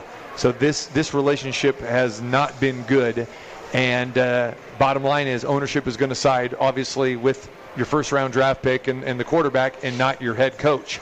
Uh, Brian Flores is going to land somewhere, as we know, but uh, there was something behind the scenes there that just was not right from, from what we're hearing. And um, and again, when you look at this, I think we talked about this before too. Miami is a team that just really offensively, they just they don't scare you. I mean, they're very very vanilla, and I think they want a different approach. They want to maybe even go with a bigger name or a more high profile guy, somebody that can can be a little bit more innovative from an offensive uh, perspective. So I think Okay, that so- that is the reason. So who is that guy? I don't know who that guy is right now. I But mean, who- I mean, who is well, that guy? Harbaugh's name came up immediately, and they Okay. squashed that right away. But I'm- let's I'm just, stop right there yeah. because the problem with John Harbaugh's offense is what? Yeah. It's unmanaged. Yeah. Right. Right. He, That's why I if he- said that's not going to happen. He does it in college. He's going to Yeah. do the same thing. Yeah. That's They- his offense. Yeah. So um, that's what that's what throws me. You know, if they're thinking in the back of the mind, hey, we're going to go get this name Harbaugh. uh, To me, you're downgrading. Yeah. Because I don't think you're making it a, you know, other than but paying more money for a name, I don't think you're really getting anything different. Yeah. Your, And we see your buddy Urban Meyer's available. my buddy, no, he's, he's- not my buddy. But yeah, uh, that's shocking. Uh, other coaches that lost their jobs uh, today: Mike Zimmer at Minnesota, um, Matt Nagy, uh, and also GM Ryan Pace uh, with the Bears. And so there you go. We got we got we got changes uh, that are glorious. Have Vic Fangio still with the Broncos. I know his name was floated around that they didn't think that he would. Uh, you know, be back. So we'll see what happens with that. But thoughts about uh, Minnesota, Chicago, uh, and, and Miami changing coaches? Well, Denver did change a coach. Did They, they? got rid of.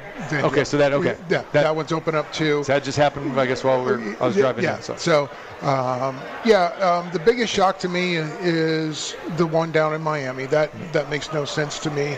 Uh, Zimmer's been there eight years. That's probably long enough for a head Yeah. coach. It, I don't think it has anything to do with his coaching. Um, your players kind of get tired of hearing the same story. Um, I remember uh, Joe Gibbs told me that. He's like, you never want to outlast your, your your players. He says because they get tired of hearing it. He says uh, says you know maybe 10 years at a spot is a good spot. You know, and you go there. So those coaches that do it longer, hats off to them uh, for doing that.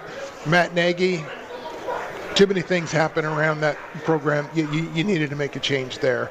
Denver, been mediocre.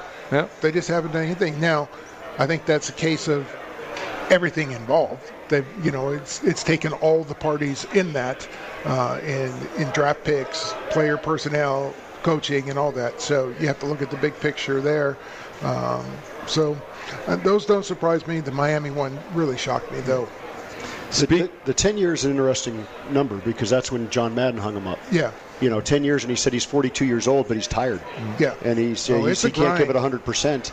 And so uh, had to go to his family and decided that Oh. was it and hang him up at 42. Now, his post career was pretty good. Right, right. Well, I'll, I will give you an idea. These these coaches are on a grind. Most of them. Uh, when I was with Washington, you know, my first team, I'm trying to figure it out. Joe Gibbs would sleep on the couch four nights a week in his office. I mean, the coaches would be there till three o'clock in the morning. Then they'd be back, you know, six, seven o'clock in the morning. So they're going home for two, three hours, and then coming back. Uh, Coach Gibbs would just get there.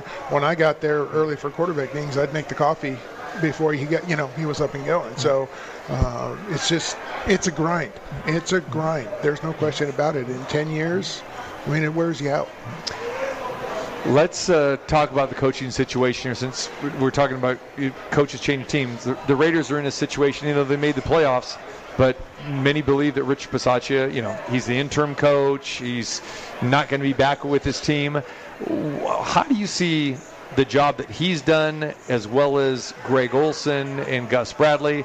And part two, where do you think the Raiders go once this season is over? Uh, I think Rich has done a fabulous job in keeping that team together.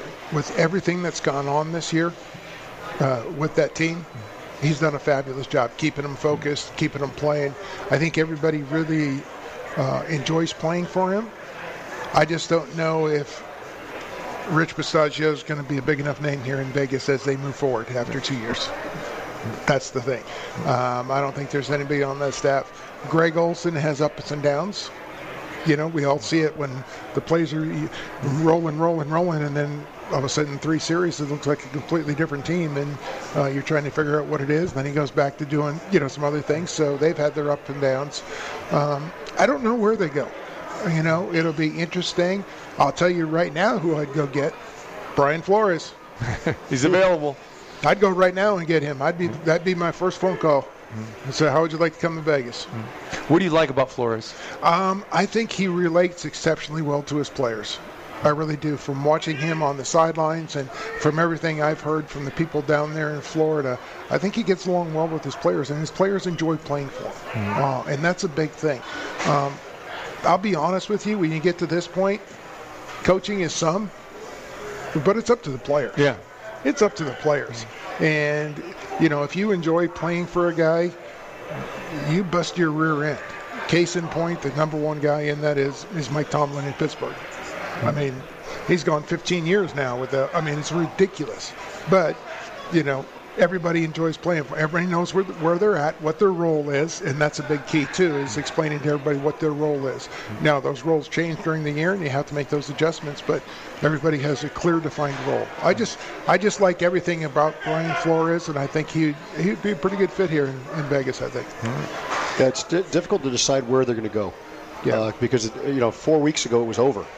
You know, then all of a sudden they rattle off four wins in Yeah. some bizarre fashion, and they're in the playoffs. But it doesn't seem like this is the group that'll be moving forward. Yeah. Just just from from my feel. Yeah. Yeah. Uh, but you know, you bring up a great point. Pittsburgh. Which Pittsburgh had three coaches in my Yeah. entire lifetime. Yeah, right. I mean, in, their, it's- in their entire history. Yeah. I they've had three yeah. coaches in their history. It's that's crazy, right? Yeah. I mean, they just they believe in stick. They found their man. And they're going to stick with him. Yeah. Well, and and here's the thing: they give them the support around them. The Rooney family has done a great job, um, but it's it's quite a track record, and that and that tells me the organization has got it together because they're going to back their coach and they're going to help him do everything they can to make him a winner. Um, I mean, let's be honest: the last couple of years, talent-wise in Pittsburgh, it they haven't really been there. But they- they You know, but they- they still find a way to win. They found guys that weren't team guys, Bell and Brown, and they got them out. They got rid of them because you know what? It's more about the, the program than it is the, the individual. And uh, you know, it, it's funny you bring up Flores because you know it's now more about managing their egos. Yeah. Than anything, and and then if the you know you have to have good X and O's guys, but you know some of these players like the Antonio Browns of the world, they're uncontrollable, Yeah. and some of them just got to get rid of. 'em. I mean, if if if they can't keep him after a year winning the Super Bowl with Brady around him, from him not exploding again, what you know what's going to happen? Yeah. Here's a little uh, fun fact for you guys. Uh, speaking of Antonio Brown. Fun fact. You it's like like, uh, fun fact. That's like from Larry David's last episode. I just watched it. You, you, you finally caught up I, did. I caught up this morning. There you I go. caught up this morning. There you go. There you go. Very nice. Uh, fun fact here. Here we go. Uh, a Numchuck. Do we have any fun fact music? Uh, Let's see if Numchuck has some fun fact music back there. So here we go. Uh, Antonio Brown. That's some great fun fact music. There Look it at is. that. And, and, and be prepared because Numchuck does have the Larry David theme back there. We might hit that afterwards too. Perfect. So be ready. Uh, Antonio Brown leaves the Pittsburgh Steelers. Pittsburgh Steelers playoff team, right? Antonio Brown goes to the Raiders. Raiders playoff team. Antonio Brown goes to the Patriots. Patriots playoff team. Tampa Bay Buccaneers playoff team. What's the common denominator there?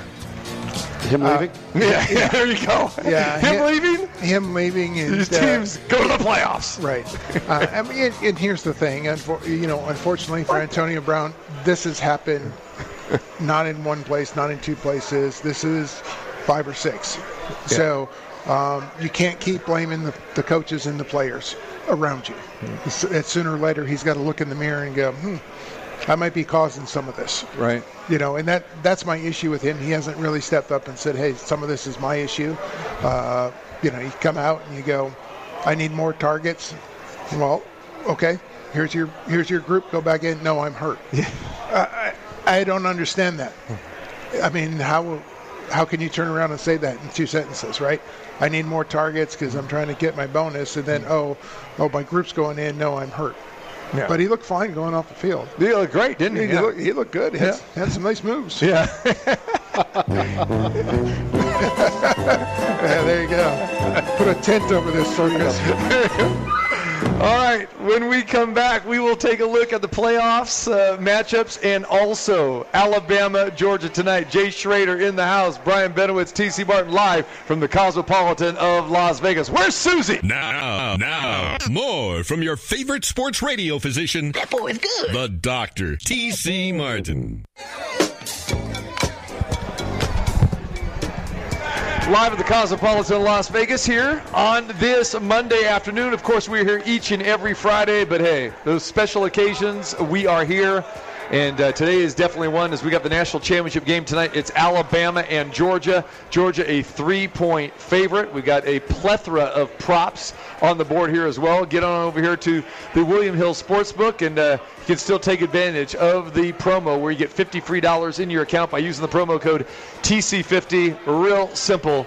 You deposit $50 into a brand new account here at the Cosmopolitan or at any William Hill establishment and uh, deposit at least $50 in a new account. Boom! They will match it with an additional $50.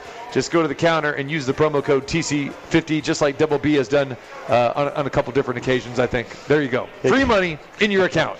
Yeah, I think only one time. Yeah, you only did, one time. You did it one time, and I then one uh, time. It was gone very quickly yeah, for me, though. it was.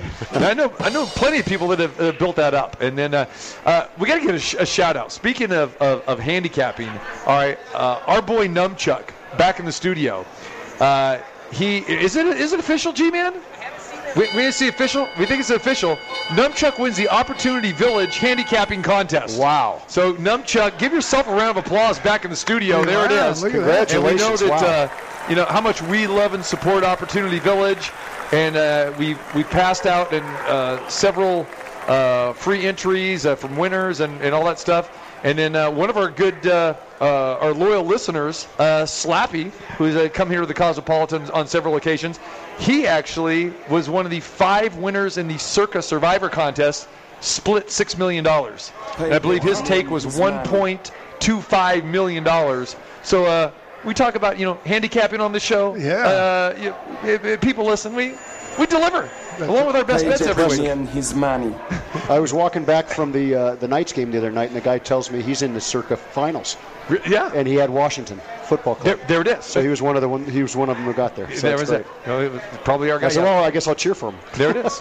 Yeah, yeah. By, by the way, I have a little insight if you want the insight on what the probable name is going to be for Washington. Yeah, of course we do. Oh, want the here comes the breaking news. Ladies and gentlemen, let's go to former Washington Redskin quarterback, Super Bowl champion Jay Schroeder, fresh off the ranch in the Cosmopolitan, the TC Martin Show regular. Jay Schroeder, let's go to you. well, some of the some of the people that I've talked to that have been around, uh, it looks like it's going to be the Washington Admirals. Admirals. We knew that they wanted to, Ron Rivera had said that they wanted to keep it in the military. Yeah. How do you feel about that? I still think they should be the Redskins. Yes. Okay. Uh, you and my buddy Charles Mann think the exact same thing. if if you understand where the logo came from, you know, once they had, you would go, why would they change it?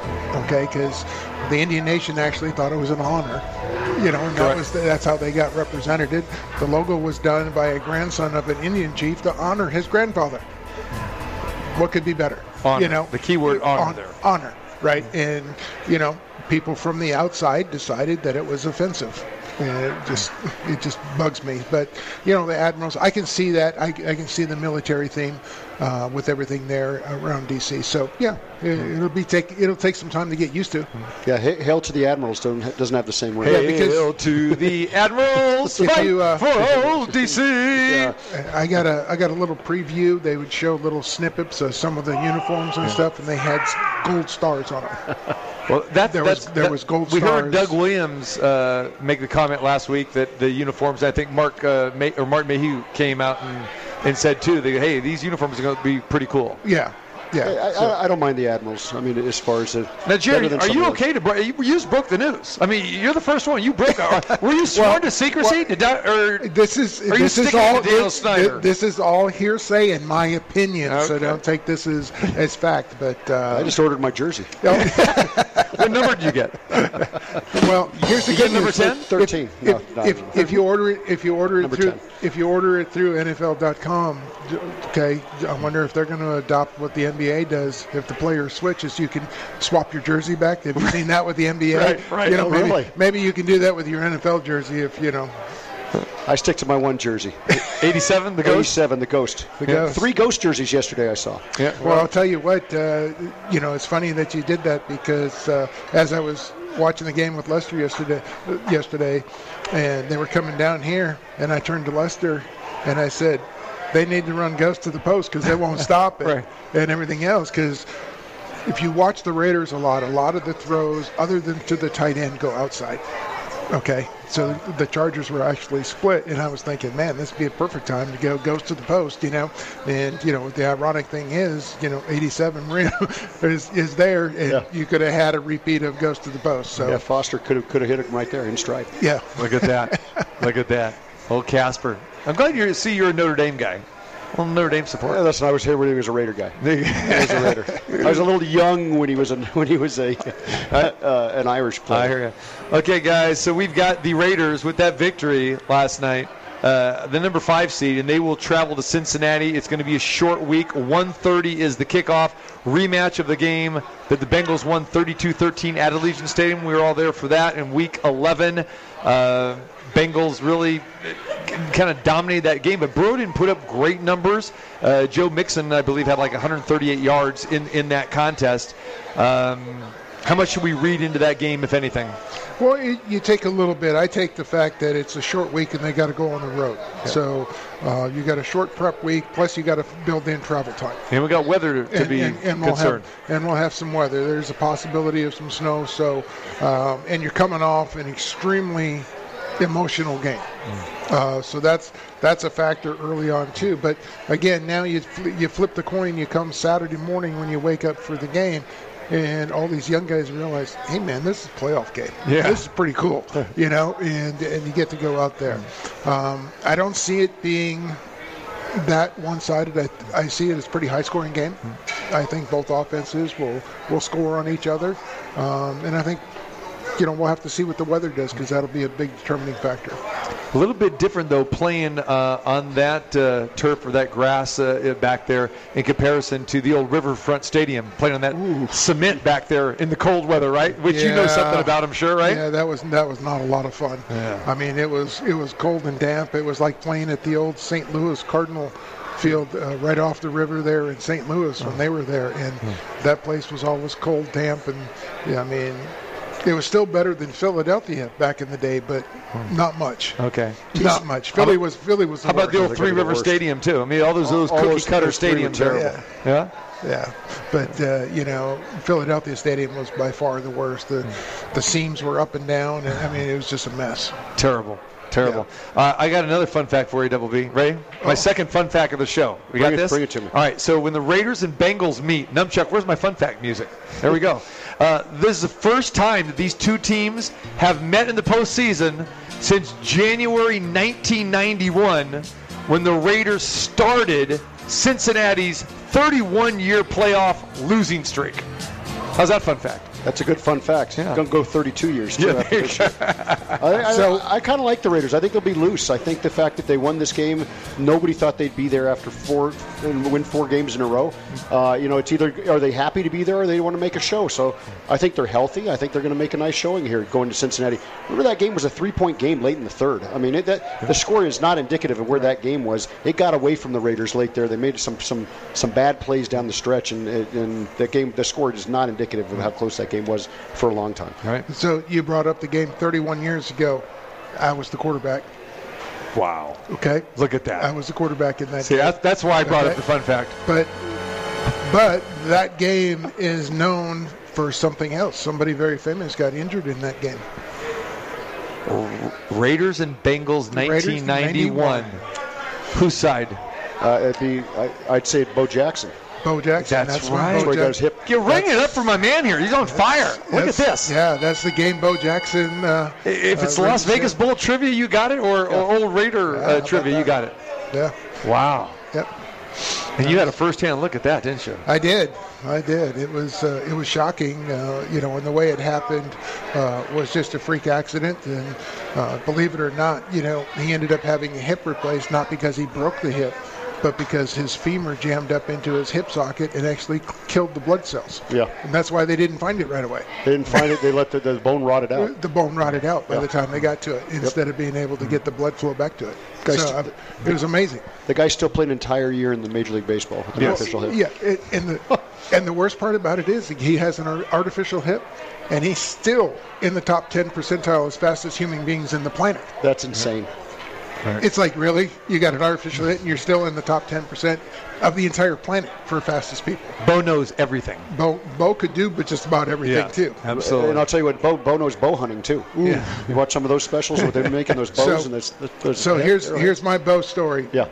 He plays baseball in Kansas City. We all know he's a big hunter and mm-hmm. everything else. We go to the game early. I always went right after breakfast, got there. Kansas City's got this big old hallway up front for the locker room, and then the lockers go back. I'm sitting on the on the floor with my back up against the wall, going through. I got my headset on. I'm listening to my music, going through my playbook, right? And I look up, and Bo is 25 yards away with a crossbow. and I'm like, like, I'm like, there's no way. You know, there's no way. Okay, that son of a gun stuck that thing in that trash can that was sitting next to me and through the wall and laughed his ass off. He's there. He's got all the groundkeepers from the Royals, you know, and everything else, and the, and a guy that gave him this new bow and everything else, and he sticks it through the trash can, hmm. you know, three hours before we're going out to play. That's something. Yeah, that's that's having a friend. That's a great story. That's great. That's having a friend. I think I'm more interested. Uh, what was on your playlist? What were you listening to as you're going through your playbook pregame? Um, back then, I had a lot of Garth Brooks. Really? Okay. Uh, I'm a country guy. Yeah. So it was all uh, Garth Brooks. Probably a little Toby Keith was on there at the point in time. So, you know, it's all good. There you go. Sounds like some uh, Chelsea uh, artist, uh, you know, up there. Oh yeah. Gotta, gotta for like sure. it. All right. There you go. little car. Atta boy. So we do here. We just aim to please. They played a Garth song I know. That's good. yeah, exactly. Because you do get the playlist well in advance. I There do. you go. Yeah. You gotta you gotta strategically know when to get to the bathroom. that's right. All right. Uh, so that's Saturday at 1:30. Then we got the nightcap, 5:15 kickoff. Here we go, guys. This is the third time of the uh, the AFC East rivals. The Patriots and the Bills will meet again for the third time. We saw the first game, but we thought, saw three passes in that one, and then and then we saw destruction. Basically from Buffalo uh, in the in the in the second uh, matchup here. What's going to happen as uh, Bills hosting the Patriots again? It'll even out a little bit. I think it's. I don't think you'll see a blowout one way or another. Um, it is very difficult, you know, to play a team three times. They know each other. Um, not only are you playing them three times this year, but they play them twice every other year. Um, and they will. Everybody will know what the other person is doing. Um, so it'll be an interesting game. Bottom line, I think Buffalo's more talented. Yeah. I really do. I think Buffalo's more talented, and I'd like to see them move on. I think there's times when Josh Allen is the MVP.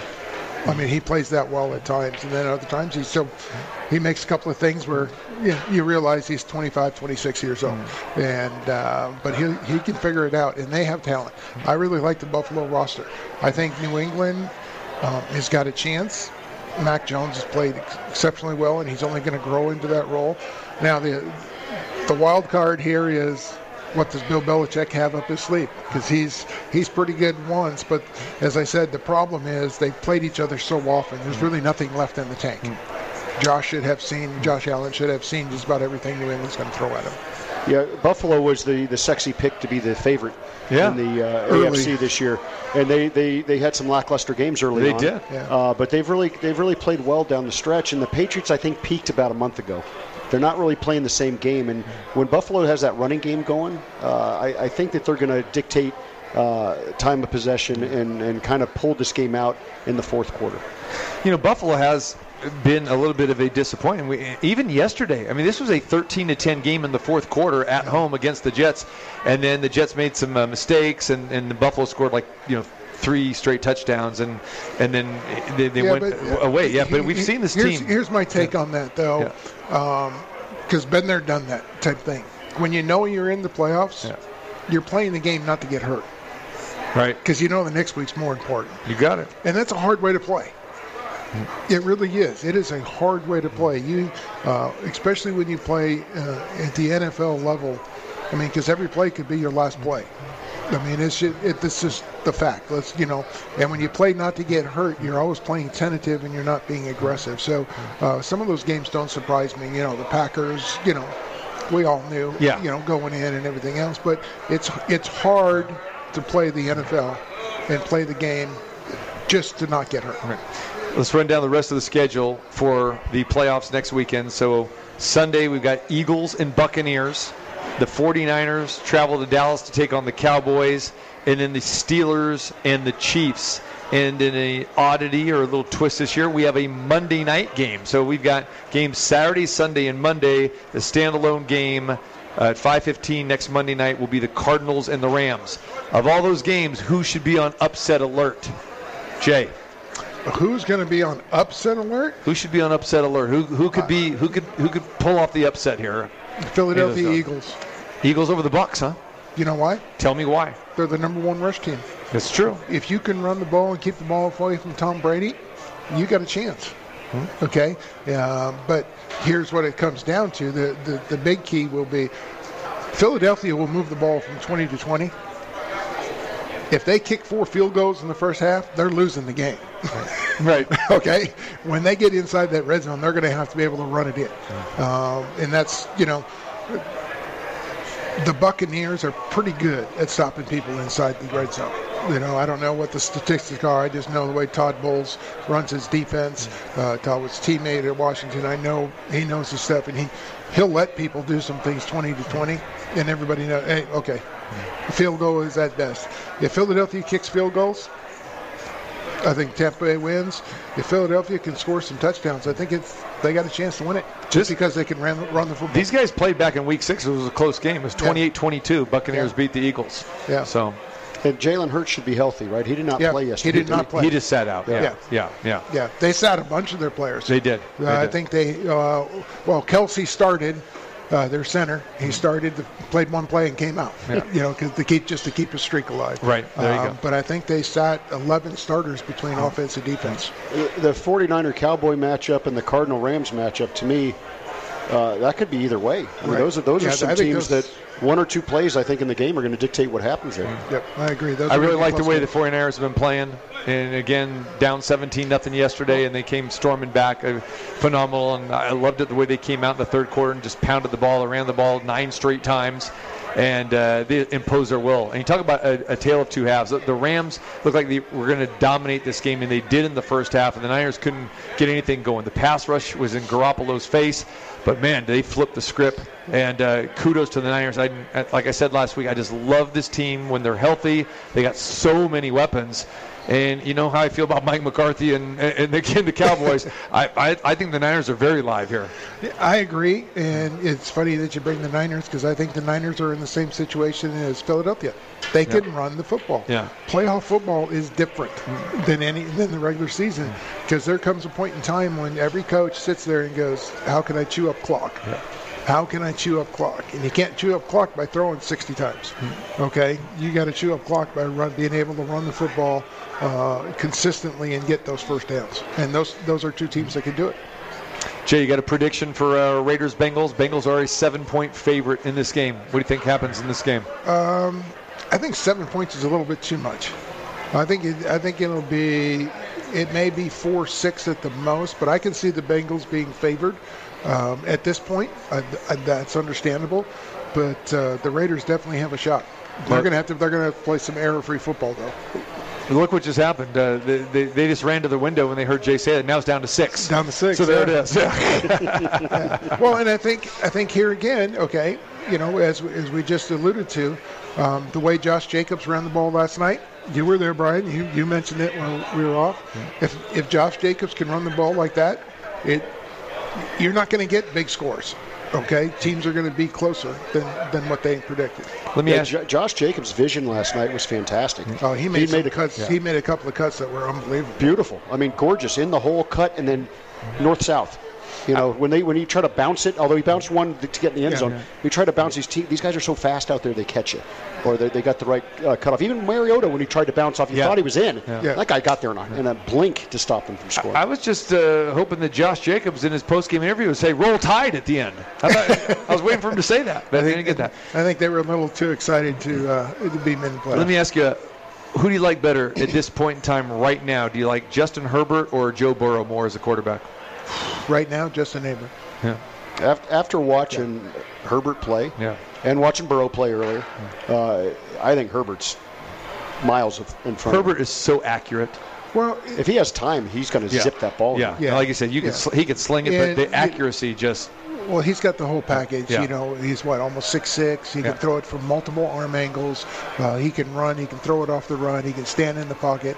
I'll tell you what, the Raiders hit him a lot last Oh night. gosh, yes. They hit him a lot. So uh, the fact that, that he stood in there and took took all that and still brought his team back, I was impressed. Uh, Yeah. I was impressed. His uniform was awful dirty. Yeah. At the end of Yeah. that game. Yeah, he, he was smashed. Yeah. a lot of grass stains on that I bad don't, I don't think the linemen are getting a bonus after that one. Yeah, if they could surround surround him with a little better talent on the outside, they got a great running back, and they, they really need a line to protect him. Well, which is funny because I th- I think Allen is top notch receiver. He dropped two balls last night that were Yes, he crucial. did. They dropped it. Yes, Cook, he Cook did. dropped a ball right in his Yeah, hand. he- but No one Al- near him, too. Allen dropped two crucial Yes. plays Yeah. that, that I thought were big big, big time mistakes. And, I mean, they only they only targeted Williams a couple of times. That one at the end in, in overtime, where he was able to get up the field. Yeah. But no, I, I think that they, they need some. They need a burner, and they need some people. They, they need they need a Renfrow.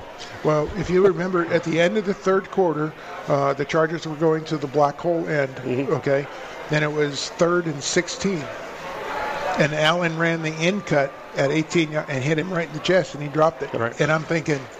Because they were on a roll. Yep. I mean, they were on a roll, and that kind of stopped them at that point. And it's just a simple thing, making the catch. It's not he didn't have to run anywhere. He had the, the first down, Right. but that that was a huge play. Yeah, play. he tried to cradle it in his arm. Yeah. Right. And it bounced It just- right off his arm and out. It was just it was a, it was a bad play. Yeah. And then again, you know, I mean, uh, our, our tight end dropped a couple of balls, Waller, which uh, Yeah, he did. Yeah. Two may- of them, yeah. maybe it was because of rust.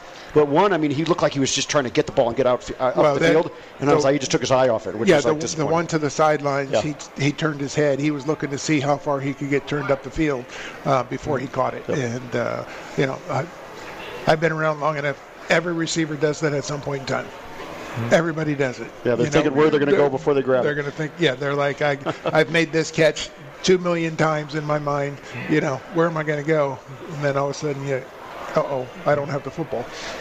Jay, do you ever catch a pass or was it is a uh, on a trick play or anything? Do you ever go out and I never, were you a target? no, I never caught a pass on a trick play, um, anything like that. Fun fact was, before I even played quarterback in the league, I punted.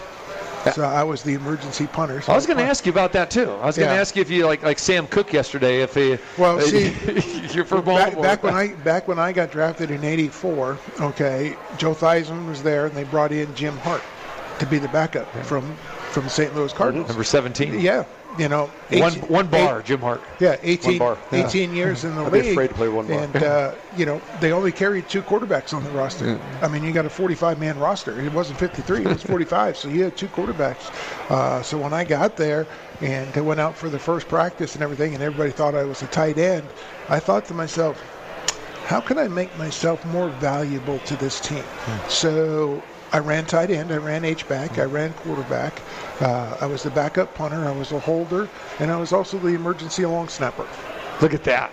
Look at that. Yeah, you, you think of a punter with one ar- with one bar, Yeah. Ray Guy type of thing. There you go. Not- not Tom your QB. Tupa, there, quarterback and uh, punter. There you go. Yeah, but uh, yeah, so um, I will tell you that uh, if you're ever called in to be the emergency punter, standing uh, one yard from the end line in your own end zone is not the place to start your punting career. Don't put that I'm just, I'm just going to put it put that out there because uh, it, it's not a whole lot of fun to know that I haven't done this since high school, and now I got to catch it and get rid of it really quick because Saw a couple really bad punts this weekend from the Buffalo punter. I think he, he had uh like a six-yard punt, and somebody I just uh, atrocious in a couple of these games. Well, well, let me, you know, as we're talking about kickers, let's flip the switch All right. because the Raiders have two phenomenal kickers. Outstanding, I mean, they, they all year they have flipped the script on everybody they've played. Okay, between Cole, you know, hitting his punts that he does. I mean, it's timely. Uh, That's huge. Yeah, and obviously Carlson with the kicks he's made. It's it's a big difference. and, and, and Carlson kicking that ball out of the end zone every time, forcing that team to go 75 yards. That is a big. That's a plus. No threat of a return. No threat. Okay, but here's the thing: he, these guys are so good. I mean, you saw the Chargers kicker slipped, and he still got it to the five yard line. I'm like, I slip. I can't. I want to know if I'm going to kick it ten yards. I slip. I won't be able to get up. I, I, knew, I knew that was coming. Alabama, Georgia. Who you got tonight, Jay? Uh, I have Alabama winning the game. Okay. I do, but I think it's going to be extremely close. I think it's it, it could be a 34-31 or a 31-30 game, uh, something like that. Sounds like an over. Uh, you know, I think you know because both teams are going to try to run the ball because of the success they had the last you know couple of weeks. Uh, but the key is I've known all along Alabama can throw it. Now, the number one thing is which Georgia defense shows up. The one that played all year or the one that played in the SEC championship game. Right. Right. Okay, that's what we need to see tonight. So uh, it is uh, the two best teams in college football. They're going to square up again. We just saw the game, uh, like I said, you know, a few weeks ago, and uh, Alabama is an underdog. I'm I'm rolling with the tide as well too, but it would not surprise me either way. Uh, But, it, you know, it wouldn't surprise me. I, I think they've, they've these two teams have shown they have been the class of the Yep. college football. two best teams based on the college football. And then uh, the, the college football committee met the past three days. Commissioners voted on a 12-team proposal, but they could not come to an agreement. Uh, nowhere near unanimous. So uh, here we go again. We're going to have this this nonsense probably drag out again. But they met for three days and they voted on it. They, they couldn't come to terms. So we'll follow that story. That that astounds me um, from the aspect that I look at it. Why wouldn't football follow baseball's lead? Okay, expand it to get that one team that nobody's you know all of a sudden gets excited about, Right. and they're they're in it. I know. I mean, that's it's beautiful TV. Yeah, we'll continue to follow that. All right, Jay, always great seeing you, my man. I appreciate you uh, as always, and we'll look forward to seeing you some more here during the playoffs. Sounds good. All right, Double B.